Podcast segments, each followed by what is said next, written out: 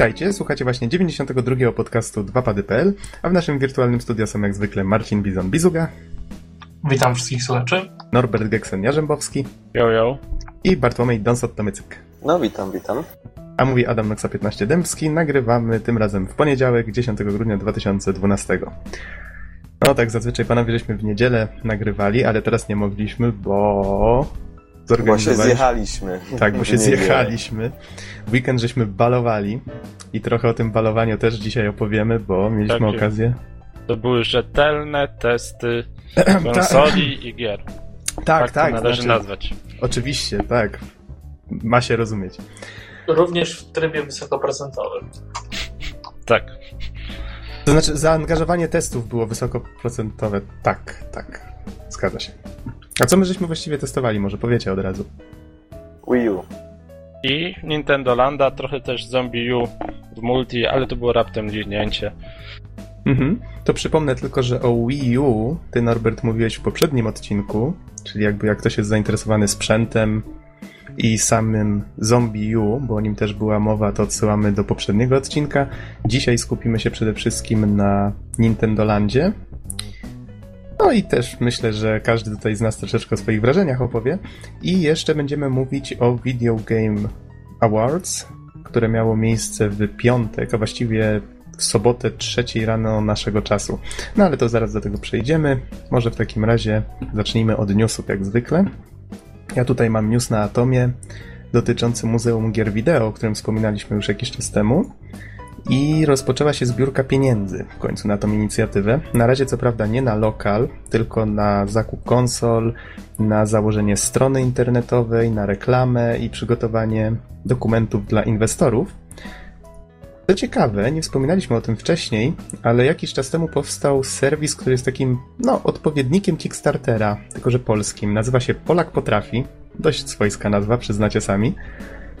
I właśnie na tej stronie można wpłacać pieniądze na Muzeum Gier Wideo.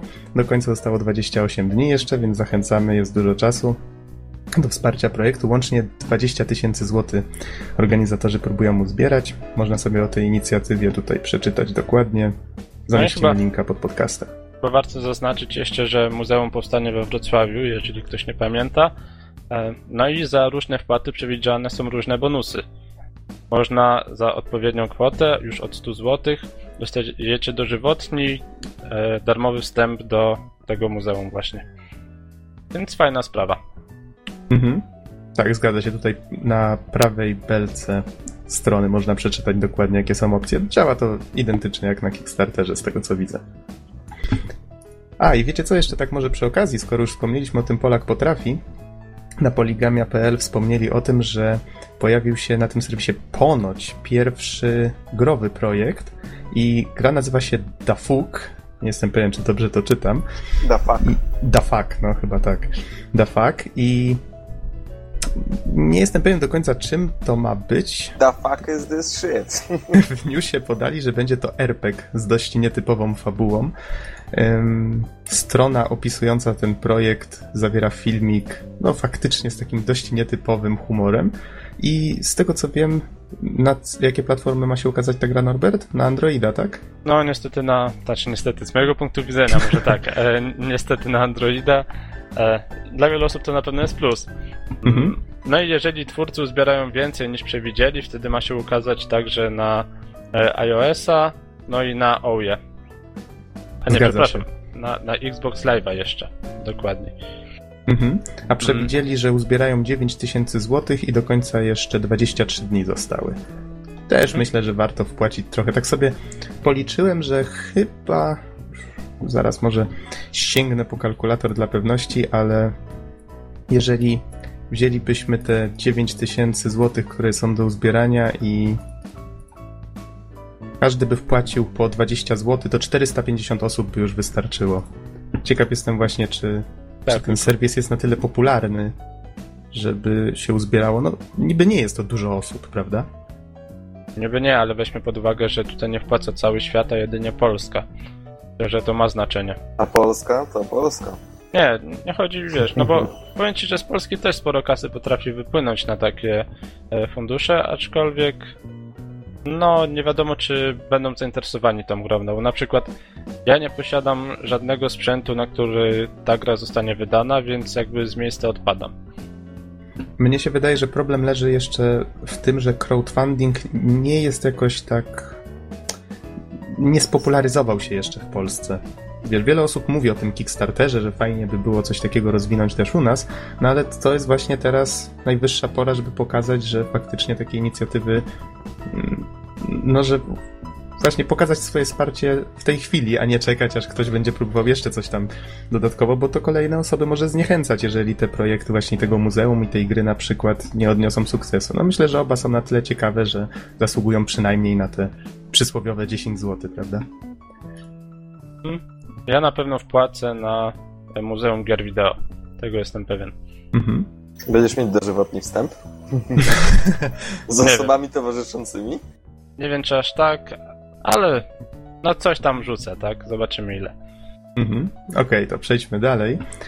Co my tutaj mamy? Giermasz. O, to ty byłeś, Don, na Giermaszu. No to może ty trochę opowiesz. A no byłem i w zasadzie mam bardzo mieszane uczucia. Otóż, A czym to e, jest właściwie? 8 grudnia y, od 9.00 w siedzibie CD Projektu w Warszawie, to jest po drugiej stronie Wisły mm, na wschodzie, Mhm. y, patrząc na mapę, to po prostu CD Projekt stwierdziło, że, że zrobi taki giermasz, y, czyli wyprzedaż bardzo tanio różnych, przeróżnych gier swojej oczywiście, swojego, swoich wydawnictw. No i tak, gry, jeśli chodzi o ceny, większość była po 5 zł, wybrane produkcje były po 10, natomiast z tego co wiem, to konsolowe gry po 20 zł. Oprócz tego były także filmy, no i właśnie gry na konsolę, więc, więc trochę wyboru było. Natomiast to, co mnie uderzyło, y, to to, że całość była taką totalną prowizorką. W zasadzie y, nie było żadnych wskazań, jak dojść konkretnie na Giermasz. No bo wiadomo, tam siedziba CD Projekt to widoczny budynek z logo, natomiast tam trzeba było zajść trochę dalej. Przez podwórko i tam jakieś tam inne budynki.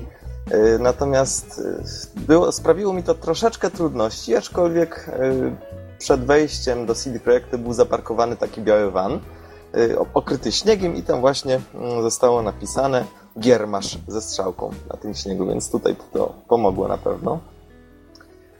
I co, jak to wszystko w ogóle wyglądało? Całość zmieściła się w jednej sali. Mieliśmy pięć szeregów kartonowych pudeł ułożonych na podłodze i na każdym pudle była wypisana cena, czyli 5, 10 i tak dalej. No, no i tak to wyglądało. Y, Zazwyczaj w jednym pudle był, była jedna gra, no i zdarzało się, zdarzało się, że po kilka tytułów. Natomiast mm, co tu jeszcze dodać? Czyli innymi słowy, wyglądało to troszeczkę jak taka garażowa Taka- wyprzedaż. No to mi, mi się to skojarzyło raczej z jakimś ruskim targiem Usaszy albo giełdą. Ale to ja tak dodam, że ja byłem też na poprzednich Giermaszach i zawsze to tak wyglądało. Mi to specjalnie nie przeszkadzało, tak No, szczerze. my, myślę, że jak się idzie kupić grę za 5 zł, za złotówkę, no nieważne, w pudełku, prawda, czasami jeszcze zapakowaną, no to... Znaczy nie, tam wszystkie, wszystkie były nówki, tak? Wszystkie zapakowane nówki, sztuki w folii. Tak. Okej, rozumiem, bo to wyprzedaże z magazynów próbują się pozbyć egzemplarzy, które się nie sprzedały, tak? Tak, tyle że no wiecie co, jak, jak dla mnie na Giermasz, który się reklamuje i tak dalej, no to taki wujek Sasza z Rosji, no, giełda, no to troszeczkę nie licowało to. to była Tylko wiesz, z drugiej strony- prowizorka. Z drugiej strony nikt nie będzie reklamował nadmiernie. Oni reklamują pewnie tylko na tyle, żeby ludzie przyszli i pozwolili im pozbyć się tego towaru za, wiesz, jakieś rozsądne pieniądze. Przy okazji nikt nie będzie prawdopodobnie przenosił tych pudeł gdzieś, bo za to już trzeba zapłacić, prawda, komuś kto to zrobi. I nie będą organizować jakieś nie wiadomo jakichś e, tam atrakcji czy sal, bo to też kosztuje. Wiesz, no to trzeba brać pod uwagę, że to wszystko było zorganizowane po to, żeby się za małe pieniądze pozbyć towaru, prawda? No właśnie, i mi to trochę przeszkadza. To była taka Mhm. stricte prowizorka. One, oni nawet nie starali się ukryć tego, że po prostu, yy, że idzie tylko o to, żeby pozbyć się niechodliwego towaru. Natomiast tak. jeśli chodzi o, o same gry, wybór nie był jakiś specjalnie duży. Było oczywiście cała masa tych różnych gównianych symulatorów. Tego jest cała seria. Jakoś nie wiem, autobusów, tramwajów, e, jakieś koparki symulator, maszyn niszczących. Niedługo będzie symulator żula kopiącego, e, odśnieżającego śnieg w mieście zimą, więc... Mhm. Natomiast co tam jeszcze było? Company of Heroes na pewno, cała masa różnych gier od CD Projektu. Ja osobiście kupiłem 6, każde po 5 zł. Czyli Tropico jednak coś tam 3, się przydało, nie? Tak, Tropico 3 to Gexen recenzował, Space Marine 40 tysięcy Warhammer, także recenzja od Gexena była jakiś czas temu, Alone in the Dark. Tutaj muszę powiedzieć, że bardzo ładne wydanie, premierowe, nawet z artbookiem i poradnikiem. Tak, Stalker... tak, ja też nie miałem, pamiętam, że dodawali je do zwykłego i dlatego chyba niedużo osób kupowało kolekcjonerkę, bo się w sumie nie opłacało, skoro było takie bogate wydanie podstawowe. No i oczywiście doszedł jeszcze Stalker, czyli taki, no można powiedzieć, klasyk w jakimś takim, no, wydaniu typu platynowa kolekcja, inne tego typu, y, oraz Warhammer 40 tysięcy Uniwersum, y, czyli tu z, znowuż platynowa kolekcja, w tym pudełku mieściło się cztery gry. Mhm. Nie wiem, jak to się obecnie rozkłada, czy to jest po prostu jedna gra plus trzy dodatki, czy jakieś dwie gry, nie wiem, po prostu cztery gry y, z uniwersum Warhammera, to oczywiście te RTS-y. Czyli hmm, niby fajnie. Y, jako gracz na pewno no, kilka klasyków zakupiłem, kilka innych gier po całkowicie taniej cenie. Y, aczkolwiek jako kolekcjoner muszę powiedzieć, że no nie za bardzo. Te, te wydania jakoś nie przemawiają do mnie i to się nie zmieni. Natomiast też chciałbym nadmienić, że, że na przykład Tropico 3 już rok temu y, znajdowało się w pudełkach w supermarketach z tanimi grami po 9,99 więc, więc w niektórych przypadkach ta obniżka wcale nie była aż taka mocna, jak można by się spodziewać. Natomiast y, jakby porównując sobie moje wrażenia z tej wyprzedaży do komentarzów w stylu, czy opłaca się jechać 150 km czy 200 km, żeby, żeby zakupić te gry, to oczywiście nie. Myślę, że no jak ktoś mieszka w Warszawie, oczywiście można się było przejść i jak ktoś jest graczem, nie zwraca uwagi na, na wygląd yy, wydań, to oczywiście można sobie za trzy dychy sześć pakietów gier tak jak ja to, y, tak jak w moim przypadku, można sobie kupić i jest całkiem w porządku. Zwłaszcza Ale biorąc pod uwagę... Moim zdaniem szału nie ma, mhm. zwłaszcza, że na przykład Mountain Blade'a też tam nie było. Bardzo się zawiodłem. Mountain Blade Ogniem Mieczem, jedna z takich no, mocniejszych y, tytułów y, CD Projektu. Znaczy mocniejszych w takim względzie, no ja myślę, innymi słowy, Ogniem Mieczem Mountain Blade z całym szacunkiem do twórców tej gry i do samej gry. Moim zdaniem to jest idealna gra właśnie do, do przeceny za 5 zł. Don, okej, okay, ale nie rozwijajmy się już aż tak mocno na temat tej wyprzedaży, bo myślę, że nie ma tutaj zbytnio o czym gadać. No po prostu jest wyprzedaż, są tanie gry i wybór przede wszystkim zależy od tego, co było w magazynach i czego się chcieli pozbyć. Mm, bierz też pod uwagę, że Norbert jak nam opowiadał tutaj o tych giermaszach, które odbywały się wcześniej, mówił, że ludzie często stali w kolejkach po kilka godzin, tak? Przynajmniej kilka godzin, dobrze mówię? Tak, ja przychodziłem czasem godzinę, przed dwie godziny, czy jakoś półtorej mm, i stało już przede mną przykładowo 100 osób, ale też warto zaznaczyć, że CD Projekt jakby kończy z wydaniami pudełkowymi, to może być ostatni giermasz, mhm. I wtedy, kiedy ja jeszcze byłem, to zdarzały się edycje kolekcjonerskie i to takie naprawdę bogate po 30-40 zł. Tylko, że większość tych takich najbardziej widowis widowiskowych rzeczy to znikało bardzo szybko, prawda? Tak jak mówisz, kolejka była duża i ludzie zgarniali to na tak. pęczki, jak wchodzili. Ale nie wiem, mi na przykład udało się zgarnąć kolekcjonerkę Saints Row 2 mhm. za około 20 czy 30 zł, już nie pamiętam w tym momencie, tak? Ale jeżeli byliście odrobinę wcześniej, to mogliście spokojnie trafić na gry. Ale tak jak mówię, podejrzewam, że to był już ostatni Giermasz tak naprawdę ever, mm, więc może to były już te niedobitki z magazynów i rzeczywiście mogło być kiepsko.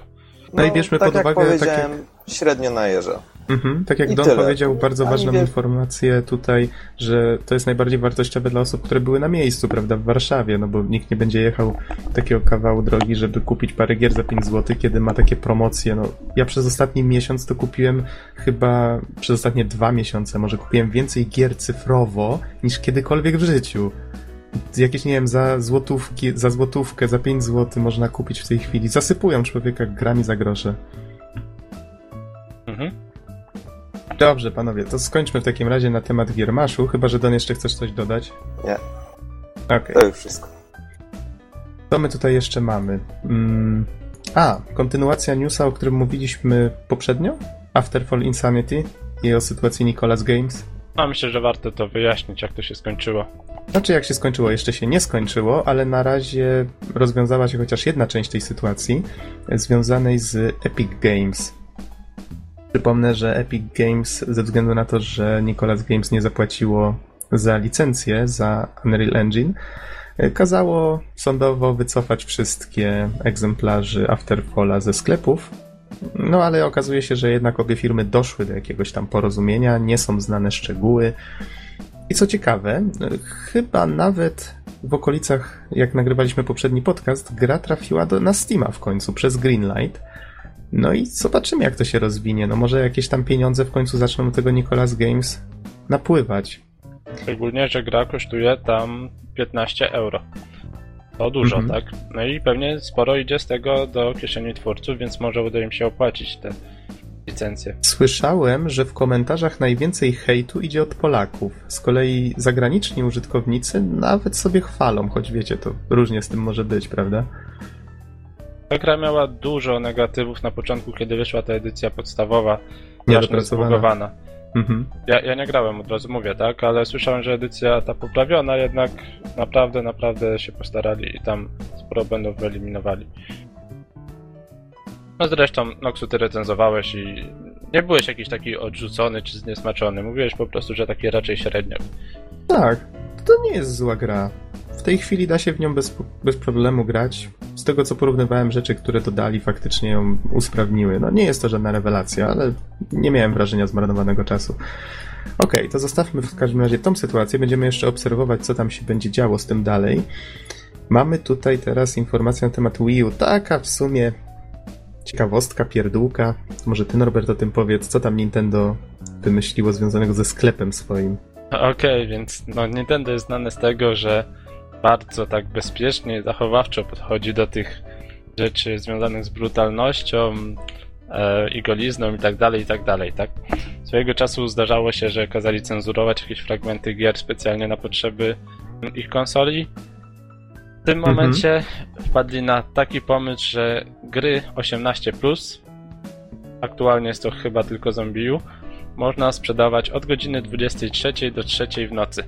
Poprzez dystrybucję cyfrową oczywiście, tutaj mowa. W sklepie normalnie możecie pójść, kupić, pograć. E, Ale jeżeli chcecie się wyposażyć w Zombie U przez eShopa, możecie to zrobić tylko między 23 a 3 w nocy, tak jak mówiłem.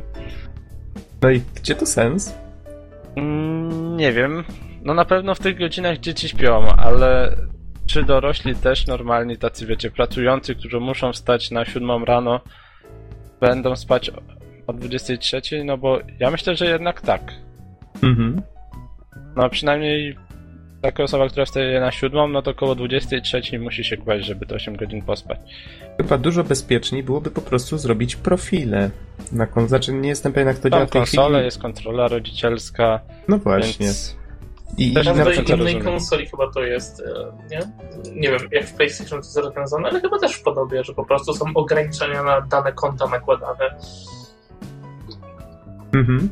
Czyli na przykład wiesz, że rodzic się loguje na swoje konto i on ma uprawnienia do tego, żeby kupić właśnie taką grę. Z kolei jeżeli dziecko korzysta ze swojego konta, a powiedzmy rodzic ma zabezpieczone swoje hasłem jakimś tam rodzicielskim, no to wtedy dziecko wchodząc do takiego sklepu nie widzi po prostu strony takiej gry. Że tak byłoby najlepiej, bo w tej chwili to dochodzi Albo do w jakiegoś... ogóle nie ma dostępu do sklepu, że w ogóle nie wydał tak ża- żadnych pieniędzy. No tak, właśnie. Bez, obecności rodziców. Bo takie są ustawienia na przykład na Xboxie, tak. Dziwi mnie właśnie ten pomysł z ograniczaniem czasowym, że tylko od, Może. od do... Ja podejrzewam, że oni to wycofają w momencie, kiedy będą mieli bardziej dopracowany soft konsoli. Już Mhm. aktualnie nie można takich ograniczeń na zakupy narzucić dla dziecka, albo gdzieś indziej jest jakiś problem.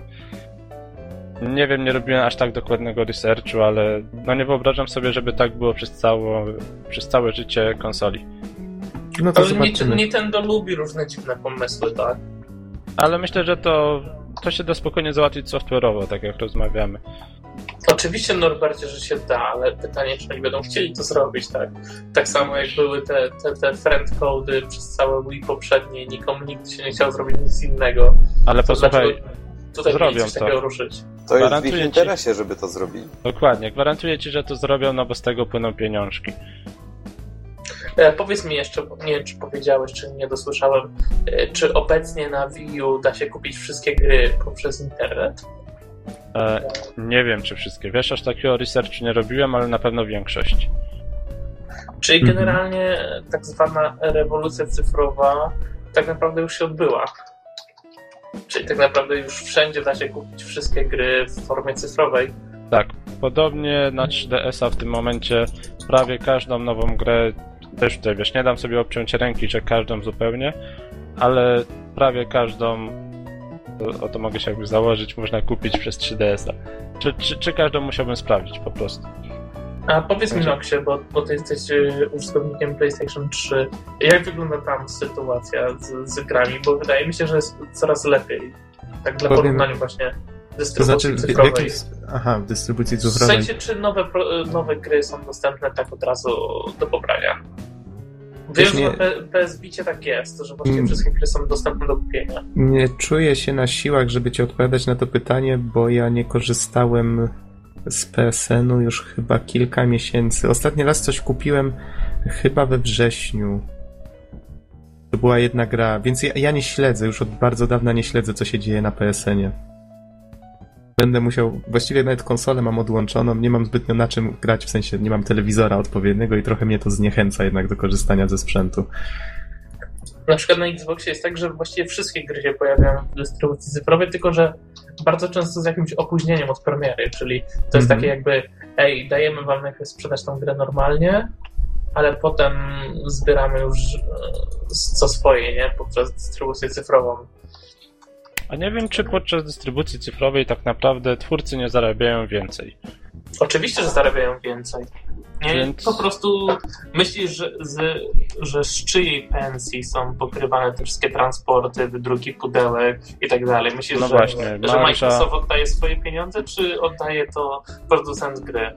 I zwróćmy uwagę, że przecież ceny gier cyfrowych wcale nie są aż tak dużo niższe, więc zgarniają A, kupę nawet szmalu. czasem są wyższe, szczególnie jeżeli rozmawiamy o kupowaniu gier na, na konsolach, tak? Mhm. Czyli Polsce. często te gry, które są kupowane właśnie w całości poprzez konsolę. Nie mówię o Steamie, PC, bo to jest zupełnie inna historia. Chociaż jak są gry premierowe, to też jest tak, że u nas w polskim sklepie często tą grę dostaniesz kilka złotych taniej, tak? No, Ale wiesz, oni nie będą sobie psuli rynku, prawda? Mają coś w sklepie, mają coś w tym swoim sklepie cyfrowym, więc nie będą nagle obniżali o połowę ceny w tym cyfrowym, bo będą sobie psuli konkurencji rynek. No oni tam, wiesz, tam mają jakąś taką swoją cichą, niespisaną umowę, że hej, słuchajcie, nie będziemy przecież obniżali nagle cen, no bo przecież chcemy zarabiać, nie? Myślę, że to trochę tak działa. mhm. Okej, No to dobra. jeszcze coś chcecie dodać na temat dystrybucji? Bo Chyba nie, właściwie no. dwa newsy zostały i możemy do VGA przejść.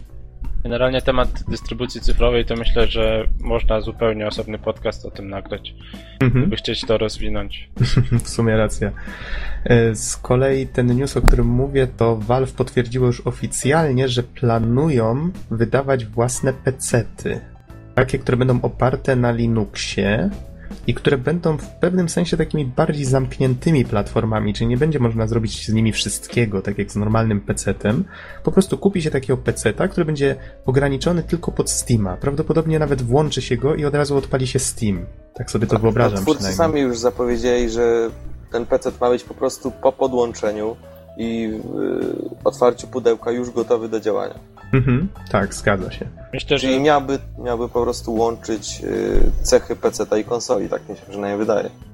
Myślę, że to jest całkiem możliwe, że coś takiego robią, ponieważ e, wydanie właśnie Steama na Linuxa po pierwsze, po drugie dodanie Greenlighta, e, przepraszam, nie Greenlighta, tylko Big Picture. tak, dodanie Big Picture. No i to wszystko się jakby składa do kupy, żeby otrzymać właśnie na taką konsolkę ewentualnie.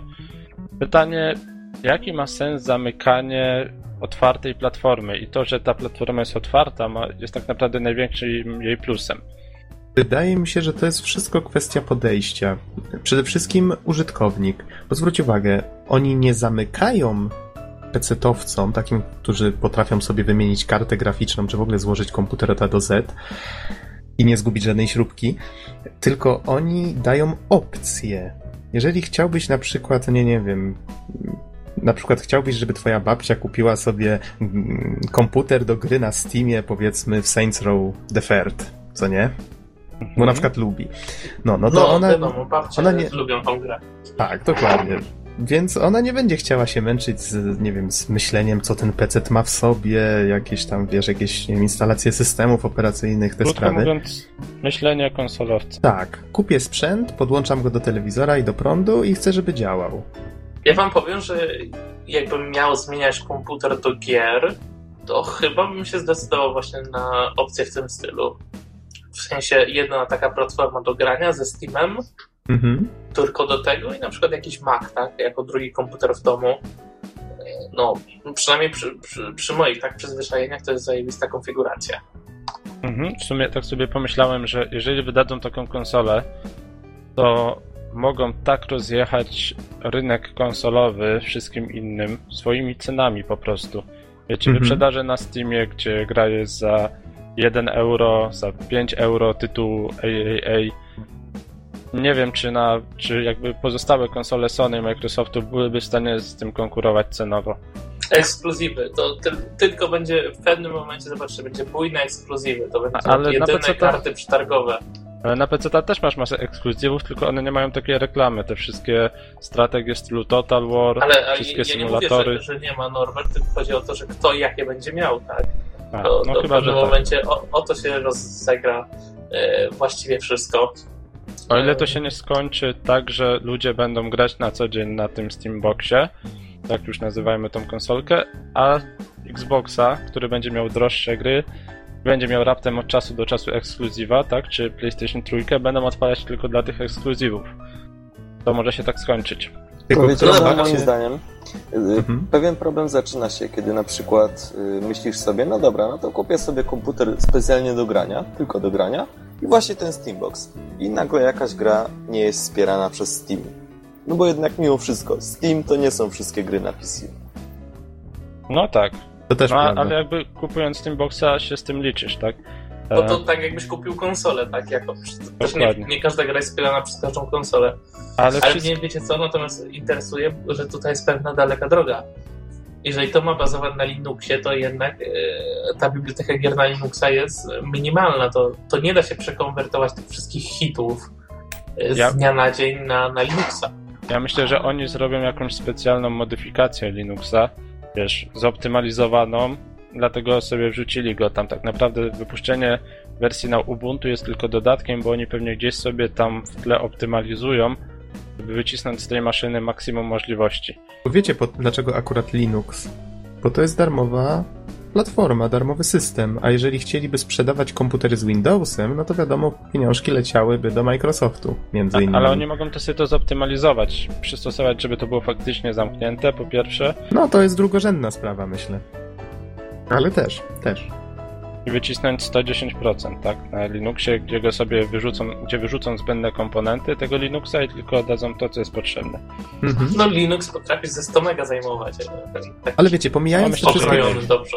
pomijając te wszystkie kwestie, no to faktycznie to będzie konkurencja dla next genów, która dodatkowo prawdopodobnie będzie się dużo szybciej rozwijać. No nie wiem, jak te komputery będą, no wiecie, jak tu dać takiej babci możliwość zmiany karty graficznej, co nie? Też pewnie będą musieli pomyśleć o tym, jak takie coś upgrade'ować. I to by był już Znaczy, wiesz wtedy duży plus w stosunku do konsol, Bajer które się nie taki, rozwijają. Że, że nie będzie hamowania pojedynczej generacji, tak? Tylko e, ta generacja będzie mogła się zmieniać bardzo płynnie do przodu, tak?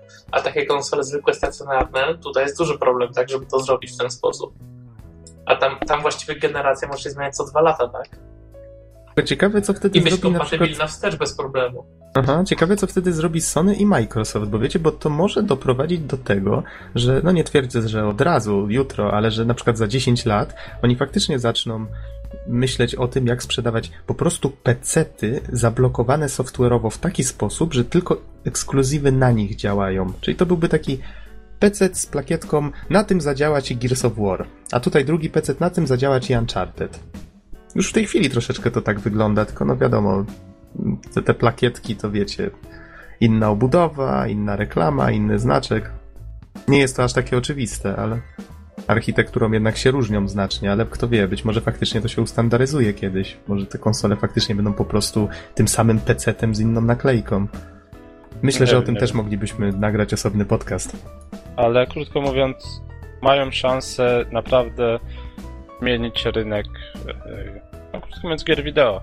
Bo ciężko Bo- tu już bo- nawet rozgraniczać PC ta konsola, no bo granica będzie taka delikatnie zatarta w tym przypadku.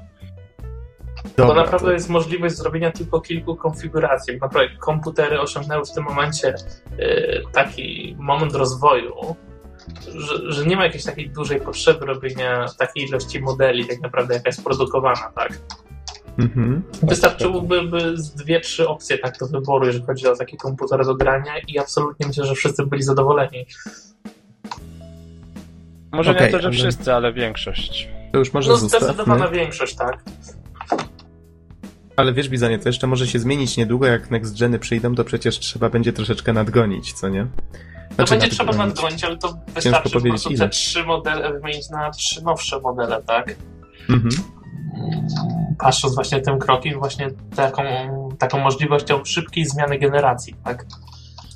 Ale to już może zostawmy to, bo faktycznie troszeczkę się tutaj rozwinęliśmy. I ja jeszcze tylko dodam, że taką ciekawostkę w sumie, że wyjdzie darmowa gra nazywająca się Street Fighter X Mega Man 17 grudnia. Ciekawostka jest taka, słyszałem, że ona jest stworzona przez fanów i że Capcomowi tak się spodobała, że postanowili wydać ją no, niejako pod swoim logiem, tylko że no, będzie darmowa. Link do strony tej gry zamieszczę pod podcastem. Y, Pomysł jest, mechanika wygląda zupełnie tak, jakby to była gra z Megamanem, tylko że zamiast tych Robot Masters, od których kradniemy umiejętności, będą postacie ze Street Fightera. No, pomysł tak szalenie ciekawy, że, że tak się wyrażę. Jak ktoś jest oldschoolowcem, to myślę, że mu się spodoba. Z chęcią w to zagram i zrecenzuję. No dobrze. I myślę, że możemy przejść w końcu do VGA. I tu chyba... Chyba zostanę ja na placu boju z Bizonem. Nie wiem, czy widzieliście chłopaki. Nie, aczkolwiek możemy trochę pokomentować e, wybory najlepszych gier i tak dalej, i tak dalej. Super. Bo są dość kontrowersyjne, według nas. Dobra, to w takim razie ja może tak pokrótce, że Video Game Awards no odbywa się już, odbył się już dziesiąty raz, czyli to było jakby dziesięciolecie całej tej imprezy. Jak zwykle był to taki wielki show komercyjny, bla bla bla, z mnóstwem różnych, wiecie, celebrytów, którzy bla bla bla tam nie znają się na grach szczególnie, ale po prostu wszystko to wygląda, świeci, błyszczy i tak dalej. Ale muszę pochwalić, i tak nie było tak źle jak rok temu. Było w miarę strawnie, no powiedzmy tak. Całość prowadził Samuel L. Jackson. W swoim nietypowym stylu, przeklinając i z różnymi żartami w rodzaju Chucka Norrisa z sobą w roli głównej. To wszystko było tak wyreżyserowane. Na początku nawet było to całkiem zabawne. Yy, Co ciekawe, organizatorzy wyciszali dźwięk w momencie, jak mówił na przykład fuck albo coś w tym rodzaju, co nie fucking. I ja na początku myślałem, że player nie działa. Bo robił takie, wiecie, ten dźwięk raz do góry, raz do dołu. Jak wiązanki leciały. Potem się pokazywały takie takie osoby jak Jessica Alba, był Snoop Dogg nawet na tronie raz wjechał. Finał całej imprezy zapewnił nam Tenacious D, czyli Jack Black i Kyle Gass. Wow, wow. Finał Rise of the Phoenix. wow. ej, to brzmi fajnie akurat. To było super, naprawdę. To, to wtedy poczułem, że faktycznie to było fajne. Na, na sam koniec. Tu się postarali. Jak z wielkim penisem na scenie wjechali i zaczęli grać. To jest Phoenix. Oj tam, oj tam. Wielkim Feniksem. Przepraszam, przejęzyczyłem się. Ym, Delikatnie. Delikatnie, tak. W każdym razie to tyle, jeżeli chodzi o cały show. Można go sobie obejrzeć na Game Trailers i tam też był transmitowany. Fajnie, że w tym roku mogliśmy obejrzeć to w Europie, bo pamiętam, że chyba rok temu musiałem szukać jakichś streamów. Faktycznie pojawiał się po prostu monit, że, że poza Stanami Zjednoczonymi ten materiał jest niedostępny. No ale to tak na marginesie. Było sporo ładnej muzyki. Widać, że mieli tam orkiestrę, pojawiali się różni kompozytorzy, grali motywy chociażby z Assassin's Creed'a, z tego co pamiętam. Był Linkin Park grający Castle of Glass, czyli motyw znany chociażby z, znaczy, którym reklamowano Metal of Honor Warfighter. I pamiętam, że był jeszcze kompozytor Jason Graves, zapowiedziała go Camilla Leggington, czyli głos nowej Lary. A z gier z kolei, bo też pokazywano różne gierki, e, chwalono się, że będą premiery takie do tej pory niespotykane i jedna faktycznie mnie zbiła z tropu. Ale tak, był Stick of Truth, nowy gameplay, czyli ten South Park no, najnowszy, był, była Castlevania Lords of Shadow 2, pierwszy gameplay trailer do tej pory, pojawił się nasz polski Gears of War Judgment, był najnowszy gameplay z trailer Bioshock Infinite. Ken Levin wyszedł na scenę i troszeczkę opowiedział o grze. Tak swoją drogą o miesiąc opóźniono jej premierę. Chyba nie wiem czy marzec czy, czy luty w końcu, ale jakoś tak będzie wychodziła. I z premier pojawiły się dwie rzeczy. A, i jeszcze była y, Halo 4 Spartan Ops, czyli jakby kontynuacja kontynuacja takiego serialu w świecie Halo Akurat ja nie za bardzo się orientuję w temacie, wiem, zanotowałem sobie, że 31 stycznia 2013 ma być kontynuowany pierwszy sezon. To pewnie osoby bardziej zorientowane w temacie będą już wiedziały o co chodzi. Z kolei z premier pojawiły się, pojawiły się dwie gry. The Phantom Pain, która swoją drogą wiąże się z nią bardzo ciekawa historia, którą za chwilę opowiem, postaram się w miarę krótko. I pojawił się Dark Souls 2 motherfucker. Słuchajcie, byłem po prostu, rozpływałem się.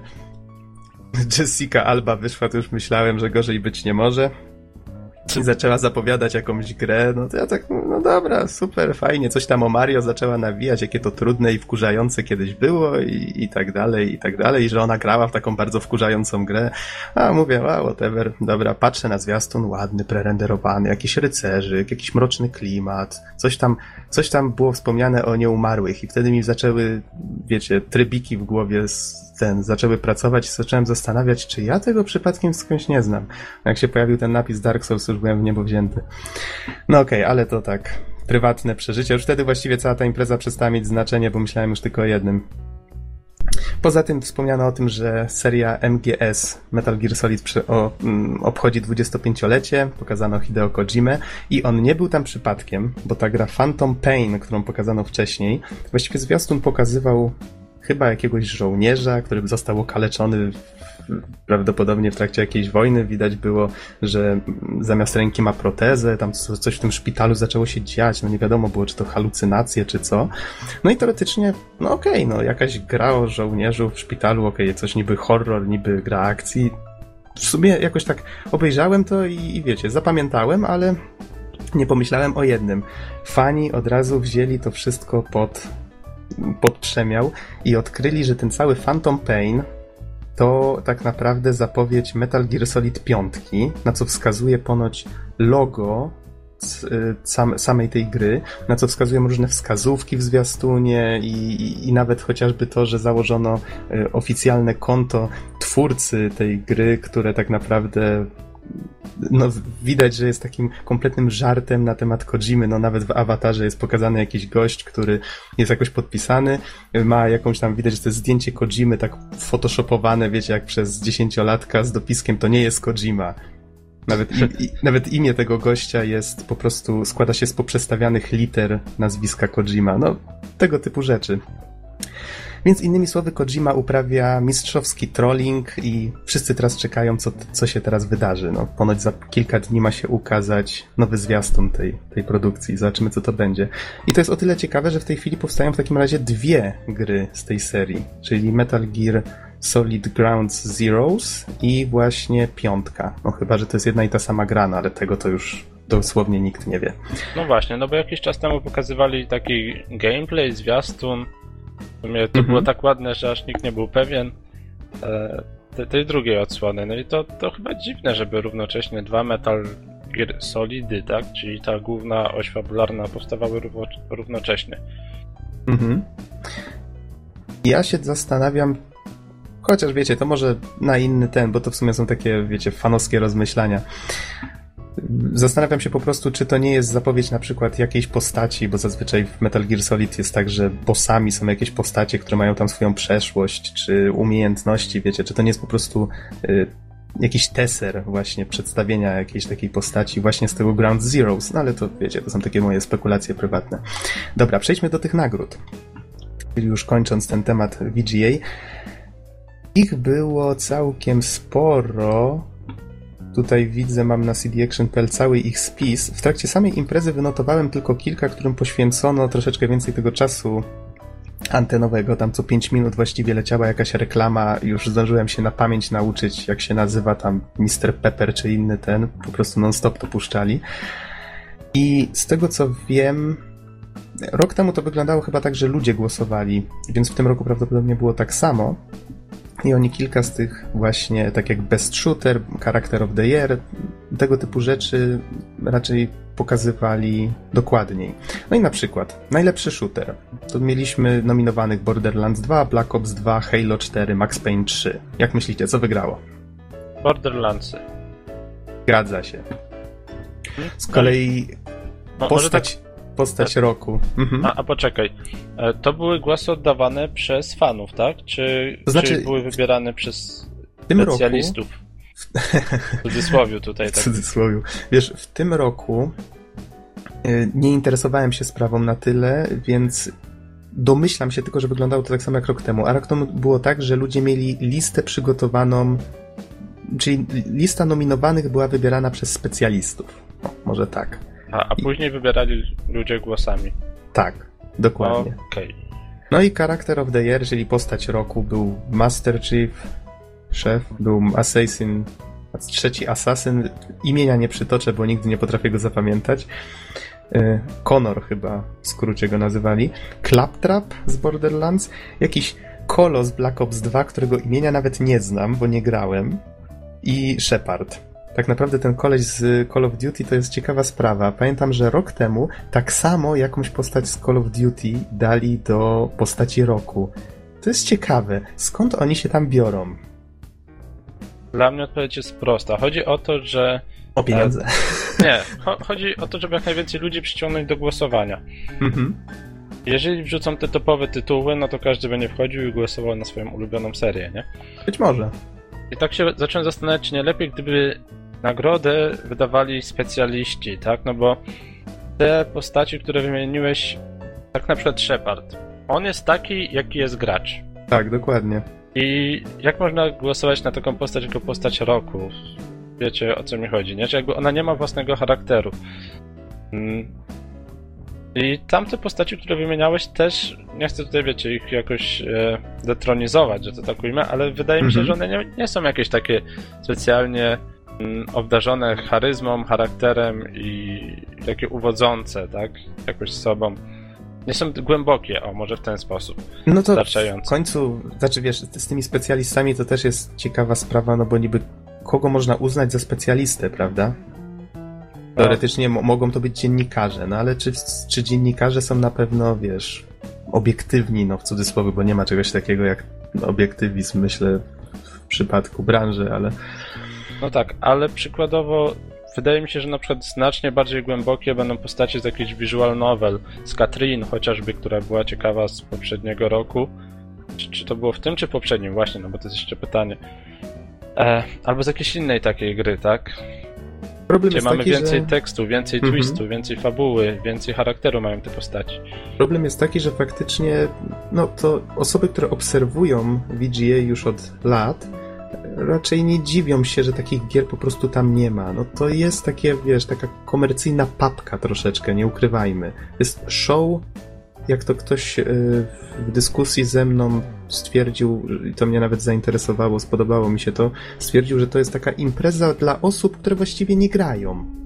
To nie jest dla graczy typowo. Gracze tam przede wszystkim czekają właśnie na takie premierowe jakieś zwiastuny, zapowiedź Dark Souls 2, której nikt się wcześniej nie spodziewał i to ich cieszy. Z kolei reszta po prostu, wiesz, cieszy się show.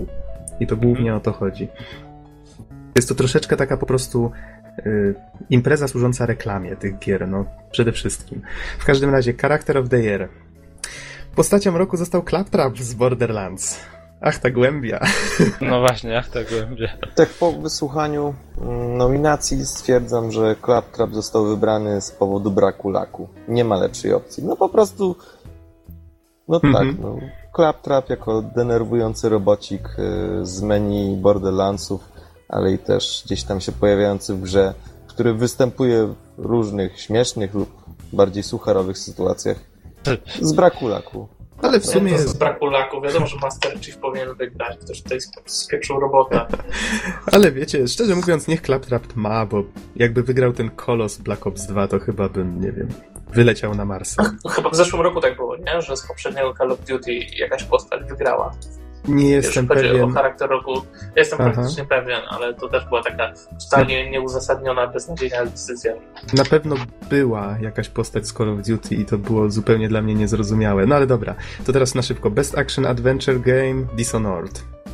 Best Indie Game Journey. I tu trzeba przyznać, że faktycznie y, miło, że Journey się pojawiło i nawet zgarnęło trzy nagrody. Nie będę tutaj wszystkich tych małych nagród czytał, ale... Ale- ale- Ale indie? No właśnie, to jest ciekawe. Indie, no teoretycznie to jest taka gra dość eksperymentalna, prawda? Ona ma trochę ducha indie, no ale ono, ona przecież była finansowana przez Sony, prawda? Więc to. To, to, No jest, to, to się rozchodzi wszystko o tą definicję indie. Pod jakim względem ona jest indie, prawda? No troszeczkę jest, ale jednak za grubą kasę powstała. Ale została też uznana za najlepszą grę na PS3. Została uznana za najlepszą, ma najlepszą oryginalną ścieżkę dźwiękową i jeszcze gdzieś ją tutaj wypatrzyłem, najlepsza gra niezależna. No, czyli to, to co teraz wspomniałem, czyli Best Indie Game.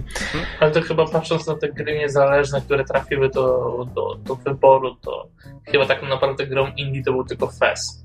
Tak, bo było Dust, Fez, Journey i Mark of the Ninja. What the fuck? Wyszło chyba No. dużo, dużo więcej, dużo, dużo... No może, wiecie, Journey to w sumie... indie.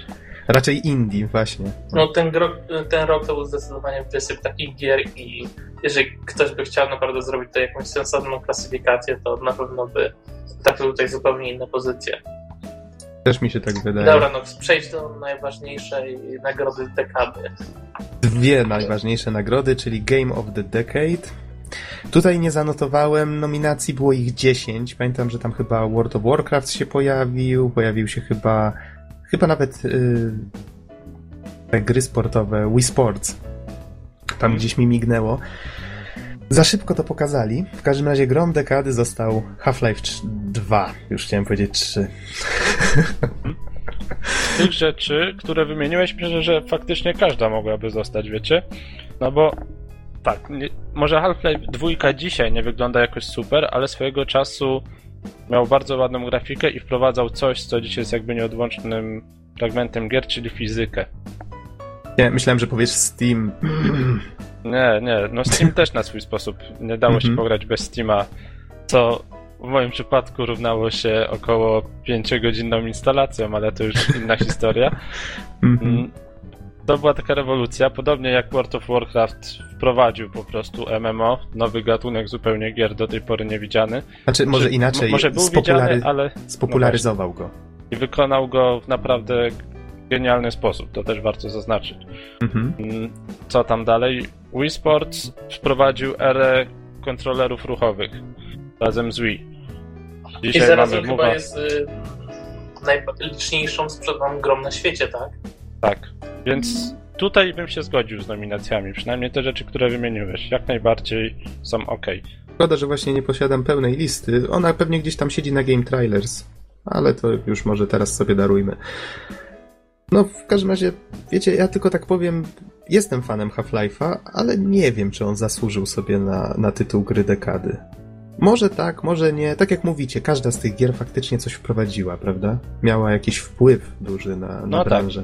Na pewno dałoby się wymienić jeszcze kilka takich, no ale każda, każda by się nadała, krótko Mhm. mówiąc. I jeszcze jedna nagroda, myślę, że też równie ważna, czyli Game of the Year. I tutaj były Assassin's Creed 3 nominowane, Dishonored, Journey, Mass Effect 3 i The Walking Dead, które wygrało nagrodę roku 2012, czyli The Walking Dead The Game. To ja tak znowu kółko dodaję coś do każdego tego. No Mm. proszę, proszę. E, ale może, może się ze mną pokłócicie przy okazji. Tyle, co grałem w demko, Mhm. e, bo niestety nie mam pełnej. Czy to ktoś z nas przeszedł w ogóle pełną The Walking Dead? Nie, nie. No to ciężko nam będzie się tutaj wypowiedzieć, no ale mów. A, ale to było takie fajne połączenie gry akcji i gry przygodówkowej. Mhm. Jak wiecie, jestem sceptykiem przygodówek, a ta gra, szczerze, kupiłbym ją. No bo jest takim połączeniem fajnym. Trzeba czasem zrobić coś na czas. Mm, Są wybory moralne, wszystko w świecie zombie w takim ciekawym podejściu, fajna grafika. Mówiąc, demko, tak? Tyle co, co mogę powiedzieć niestety. Zapowiadało się bardzo, bardzo fajnie. Nie wiem jak reszta. Ja wiem od znajomych, że gra jest naprawdę świetna i że stawia na fabułę, klimat i to faktycznie robi świetnie. Jeżeli Tylko tyle wiem popełnia na jej temat. jeżeli nie popełnia błędów przygodówek takich typowych, czyli łączenie e, jakichś absurdalnych przedmiotów ze sobą i absurdalne zagadki, choć wydaje się, że nie powinna, tak patrząc na klimat tej gry, no to wtedy mogłaby taki tytuł otrzymać, tak szczerze, szczerze. Dobra fabuła, ciekawe połączenie dwóch gatunków, gra akcja plus przygodówka, fajna grafika, nieodrzucająca, taka cel shadingowa, czego chcieć więcej, tak? Mhm. Okej, czy chcecie coś jeszcze dodać na temat VGA? No ja tu w sumie zapomniałem tylko wspomnieć, że takie po reklamach puszczali zazwyczaj parodie różnych gier właśnie z Samuelem Jacksonem. Umiejscowiali go po prostu jako postać, no nie wiem, w Modern Warfare albo chociażby w Angry Birds. Rzucał oczywiście swoimi tekstami i nawet było to takie sympatyczne. Myślę, że to chyba wszystkie najważniejsze informacje na temat imprezy. Okej, nie wiem, ktoś ma coś jeszcze do dodania? Dużo rzeczy na pewno umieścimy pod podcastem, jakieś zwiastuny, linki, to wszystko się znajdzie, będziecie mogli nawet obejrzeć sobie tą imprezę w całości, bo jest taka możliwość. Tylko trwa to dwie godziny. Przynajmniej trwało z reklamami, bo myślę, że po odjęciu reklam z godzinę by trwało. A nie wiesz, czy dostępna jest wersja z reklamami, czy bez ta ze streamu? Wydaje mi się, że jest bez reklam. Ta, ta dostępna w tym, na Game Trailers w tej chwili. Chyba, chyba to będzie bardziej przystępne. Okej, panowie, przejdźmy do tego, na co wszyscy czekamy. Nintendo Land na Wii U. Gra stworzona przez Nintendo, żeby promować ich najnowsze dziecko, która wyszła w listopadzie. W Stanach 18, u nas 30 listopada. No i Norbert, świeży nabytek twój, prawda? Mieliśmy go okazję przetestować w ten weekend. To może ty zacznij. Czym właściwie jest Nintendo Land? Wow, wow, to tak. Bo bardzo długo można o tej grze mówić, tak naprawdę, gdybyśmy chcieli powiedzieć wszystko. Więc będziemy pewnie trochę ciąć. Ale w wielkim skrócie Dajmy Jest sobie to- tak z pół godziny. No. jest to zestaw minigierek, zwanych tutaj atrakcjami, e, które często nie są wcale takie mini, czasem są to duże, można tak nazwać, nie duże, średnie tytuły. Mm, I jest ich łącznie już liczę 3, 6, 2, 3, 12. Każda jest zupełnie inna od drugiej. To jest bardzo dobre. Wszystkie są osadzone w jakimś świecie Nintendo, czyli mamy jakieś tam przygody w świecie Zeldy, gdzie chodzimy i siekamy mieczykiem albo strzelamy z łuku. Mamy przygody w świecie Pikminów, w świecie Metroida, Mario, w świecie Luigi's Mansion, w świecie... Kurczę, nie pamiętam nazwy tej gry, ale występują też inne postaci, Pikminy. muzyka, Star Foxy, Balloon Trip, Star Foxy też Kongi. były? Tak, choć nie graliśmy akurat razem, bo to jest gra na jedną osobę, takie wyścigi w świecie Star Foxa. Tak, bo to warto zaznaczyć, że wszystkie te atrakcje są podzielone na atrakcje solo, na drużynowe i na takie polegające na współzawodnictwie. No właśnie, no i może tak przejdźmy do opisu samej gry już tak w większych szczegółach, więc najpierw lądujemy na takim placu, gdzie w sumie nie wiemy za bardzo co robić. I mamy robocika, który nam tłumaczy tak na szybko, że dobrze, żeby chodzić to używaj lewej gałki, żeby się rozglądać używaj prawej gałki, albo obracaj się gamepadem całym e, ciałem kręcąc naokoło. I sprawdza się to Mhm. świetnie. Mm, Osoby na telewizorze widzą to, co my widzimy na gamepadzie, ale zawsze w wersji poziomej. Więc jak my obracamy pada bokiem, to oni mają tylko taki fajny wycinek. I to w sumie fajnie się sprawdza, fajnie to wygląda. Chodzenie po tym świecie, rozglądanie się też jest bardzo fajne.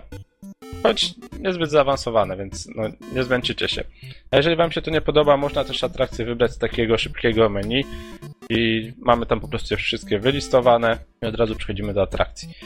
No może tak zacznijmy od tych atrakcji tam, gdzie się rywalizuje, ale mamy asymetryczną rozgrywkę. Więc Mario's Chase. Jak ci się grało w to? W Mario Chase? Tak. To gdzie uciekamy jedna osoba z tabletem ucieka Mhm, przed resztą mhm. z gamepadami. Znaczy, to, to był właśnie taki jeden z fajnych przykładów, jak, jak wykorzystanie tego tabletu. Ja początkowo się bałem, że jak tylko jedna osoba będzie miała ten tablet, to wszyscy będą chcieli, prawda? Ale fajnie to tutaj wykorzystali. Na przykład w tym Mario Chase osoba na tablecie miała ekranik, na którym widziała właśnie swojego Mario, którym uciekała i miała całą planszę. Widziała jakby, gdzie biegną gracze, ja- jakaś taka linia za nimi się sunęła, więc pozwalało to tak troszeczkę taktycznie podejść do sprawy. No, wiem, że to się wydaje zabawne przy takich małych gierkach, no ale pamiętam, że jak żeśmy grali, to Don zaczął krzyczeć, że o, idzie na czerwoną część planszy. To ja od razu wtedy zawróciłem, zacząłem iść w drugim kierunku, co nie? Ale wy tam lecicie w tamtą stronę. Ja cały uśmiechnięty siedzę sobie za jakimś drzewem i czekam na was. No i, i dwie minuty, tak? Trzeba było wytrzymać? 2.30 chyba. 2.30. I, I pamiętam, że mnie złapałeś w ostatnim momencie, bo się zrobiłem nieostrożny. W każdym razie fajne są te gierki, fajnie motywują do, y, do wzajemnego informowania się, co się dzieje. To Tak. też jest, myślę, I, bardzo i ważne. do współpracy, naprawdę. No trzeba Mhm. współpracować, rozmawiać ze sobą, no bo jeżeli jedna osoba widzi tego uciekającego, to musi powiedzieć innym po prostu, no bo widok kamery jest taki, nie to, że mało komfortowy, on jest komfortowy, ale jeżeli ktoś ucieknie za róg i zaraz jest następny zakręt w prawo, w lewo, to nie jesteśmy Mhm. w stanie stwierdzić, gdzie on pobiegł, więc musimy go osaczać z kilku stron. No i dobra drużyna właśnie, która ze sobą rozmawia, współpracuje, tylko taka drużyna jest w stanie złapać takiego uciekającego, względnie ogarniętego, który nie biegnie po Mhm. prostu na Bo, bo wspomniałeś, że osoby, które gonią, nie mają radaru. One mają tylko napisane, w jakiej są odległości. chowa. Tak, dokładnie. I i to wymaga już informowania się nawzajem, żeby każdy mógł jakoś tak sobie wyobrazić, w którą stronę biegnie ten uciekający. No ale to jest tylko jedna z gierek. Przy okazji warto wspomnieć, że te gry zazwyczaj są tak zrobione, że jak się w nie wchodzi, to mamy ileś tam plansz, no chyba trzy, z tego co zauważyłem zazwyczaj. I początkowo wydaje się, że jest to niewiele, ale nie jestem pewien na jakiej zasadzie to działa, ale z czasem dochodzą kolejne. Tak, najpierw trzy odsłaniamy po prostu pierwsze trzy, w zależności od gry, to jeszcze warto zaznaczyć. Mhm. E, Odsłaniamy po jednym zagraniu, kolejne ujawniają się też w sumie nie wiem jak jeszcze, ale po jakimś czasie. W przypadku gier competitive, gdzie jedna osoba z tabletem jakby walczy z resztą na gamepadach. I tej reszty może aż do czterech osób może być. Mhm. Czyli łącznie pięć osób gra równocześnie. Dobra, kolejna atrakcja Luigi's Ghost Mansion. Jedna osoba jest duchem, Mhm. po- pozostali gracze jej nie widzą, za to czują na swoich gamepadach, jeżeli ta osoba się do nich zbliża. Czują drgania. To jest, To jest o tyle fajne, że osoba, która kieruje na padzie, widzi wszystko łącznie ze swoim duchem, kontroluje właśnie tego ducha. Z kolei reszta tego ducha nie widzi i muszą współpracować ze sobą w taki sposób, żeby nie dać się złapać. Jeżeli duch dotknie któregoś gracza, to wtedy ten gracz traci przytomność. Reszta może go ocucić latarkami. Tak samo te latarki służą też do y, tracenia życia duchowi. To jest o tyle fajne, że właściwie ta, ta gra chyba najbardziej nam się spodobała. Była chyba najlepszą grą imprezy. Tak, zdecydowanie. Trzeba współpracować. To, na co bym ty zwrócił uwagę, to balans. Ogarnięty zespół, tak, jest w stanie wykończyć ducha dość szybko, osaczyć go, ale i ogarnięty duch naprawdę jest w stanie rozpykać zespół w kilka sekund, dosłownie. Nieraz się zdarzało tak, że osoba po osobie padała, ponieważ najpierw się jeden odłączył, pyk, duch zgarnia tego jednego, który się odłączył, ktoś do niego poszedł nieuważnie, do tamtego, co się odłączył, duch był gdzieś w okolicy, od razu go zgarnął, trzecia, czwarta, koniec rozgrywki, takie wow, jak szybko. Tak, i, i gierka jest strasznie niepozorna, ale niektóre partie potrafiły być bardzo emocjonujące i dość długie. Jeszcze tam się z czasem pojawiają baterie, bo te latarki tracą moc z czasem. Jeżeli zostanie jedna osoba na przykład, to wtedy pojawia się taka super bateria, która daje niezłego kopa. Szybko wskrzesza pozostałych, to też wskrzesza pozostałych, na bardzo dużą odległość potrafi ducha odgonić. I warto jeszcze wspomnieć, że duch, który potrafi tak, tak podchodzić jakby tych graczy w ciekawy sposób, to stosuje taką taktykę na przykład, że chowa się za ścianą i wykorzystuje to, że im bliżej jest graczy, tym bardziej im pady drżą. Dzięki temu może na przykład sprawiać, że tam ci wiedzą, że on się zbliża, więc zaczynają świecić tą latarką we wszystkie strony, marnując baterię. No, to też jest bardzo dobre. Psychologicznie można podejść do sprawy. O, tego słowa mi tu brakowało. I jeszcze na przykład, jakie tam były atrakcje dodatkowe, e, chociażby pioruny, które sprawiały, że część planszy przez okna właśnie światło się pojawiało, w którym widać było ducha na moment. Mm, były też plansze, które się odblokowuje, na przykład w jednej z nich e, były takie nawiedzone zbroje, że tak to ujmę, jeżeli się koło nich przechodziło, to sprawiały, że pad drgał i, i wtedy już nie było wiadomo, czy to duch, czy to zbroja i duch mógł to wykorzystywać na swoją korzyść. No takie różne urozmaicenia, ale to, to wydaje się takie... Mechanizm był banalnie prosty faktycznie mimo to gra okazała się świetna. Od początku, jak, jak wszyscy tak dopiero się uczyli i faktycznie było to y, takie bardziej chaotyczna zabawa, a mimo to bardzo fajna, tak potem już wszyscy jak nauczyli się zasad, to już była takie prawdziwa współpraca, tak, to już najpierw było tu jestem, tu jest, znaczy tutaj jest gdzieś blisko, ale nikt nie wiedział kto ma jaki kolor czapki, więc długo się schodziło, a później były tylko takie krótkie komunikaty zielony, zielony i, i wszyscy nagle przy zielonym stoją i go pilnują, tak? Ta, brawo a, team, idź do przodu. No, to, dosłownie to tak wyglądało, takie już zgrane akcje. No i tak jak mówisz, świetnie to się sprawdza, ale i sam duch tak samo, no, przynajmniej ja się dość szybko nauczyłem, że można za ściany właśnie ich tak dręczyć, że to tak ujmę, że oni zaczęli świecić latarkami, mimo że ja stałem za ścianą, zestresowani, no i czekasz, aż ktoś się odłączy, no bo padnie mu bateria i pokaże się właśnie ta bateria gdzieś w drugim końcu mapy i wtedy ta osoba musi pójść po nią. Mhm. Bizonie, a ty jakieś, jakieś myśli na temat Luigi's Ghost Mansion? Bardzo fajna gierka i bardzo podobało mi się, że była całkowicie przystępna, tak? Nawet nawet mm -hmm. osoby, które zazwyczaj nie mają styczności z grami, bez problemu potrafiły się wciągnąć w zabawę. Myślę, że to jest I... duży plus w większości tych gierek w tym zestawie. Y, tak, tak, zdecydowanie. Zestaw jest y, sam sobie mocno przystępny, ale ta jedna gra naprawdę chyba była, miała najprostsze zasady, a zarazem dawała bardzo dużo satysfakcji. Także dlatego, że, że sam klimat tej minigierki jest taki, taki bardzo fajny, tak? E, ten taki nawiedzony dom jeszcze mi się bardzo właśnie pozytywnie kojarzy z oryginalną grą z Luigi Mansion. I mhm. pod, podobała mi się ta minigierka. Bardzo, bardzo fajnie wykorzystany gamepad do tego, że, że jesteśmy duchem i, i, widzimy po prostu tych przeciwników, którzy latają z tymi latarkami, żeby nas upolować. Super gierka. Zgadza się. I jeszcze jedna była Competitive tak. Attraction. Animal Crossing Sweet Day. Chodzi A, o to, czyli to że... ze zbieraniem cukierków? Hmm?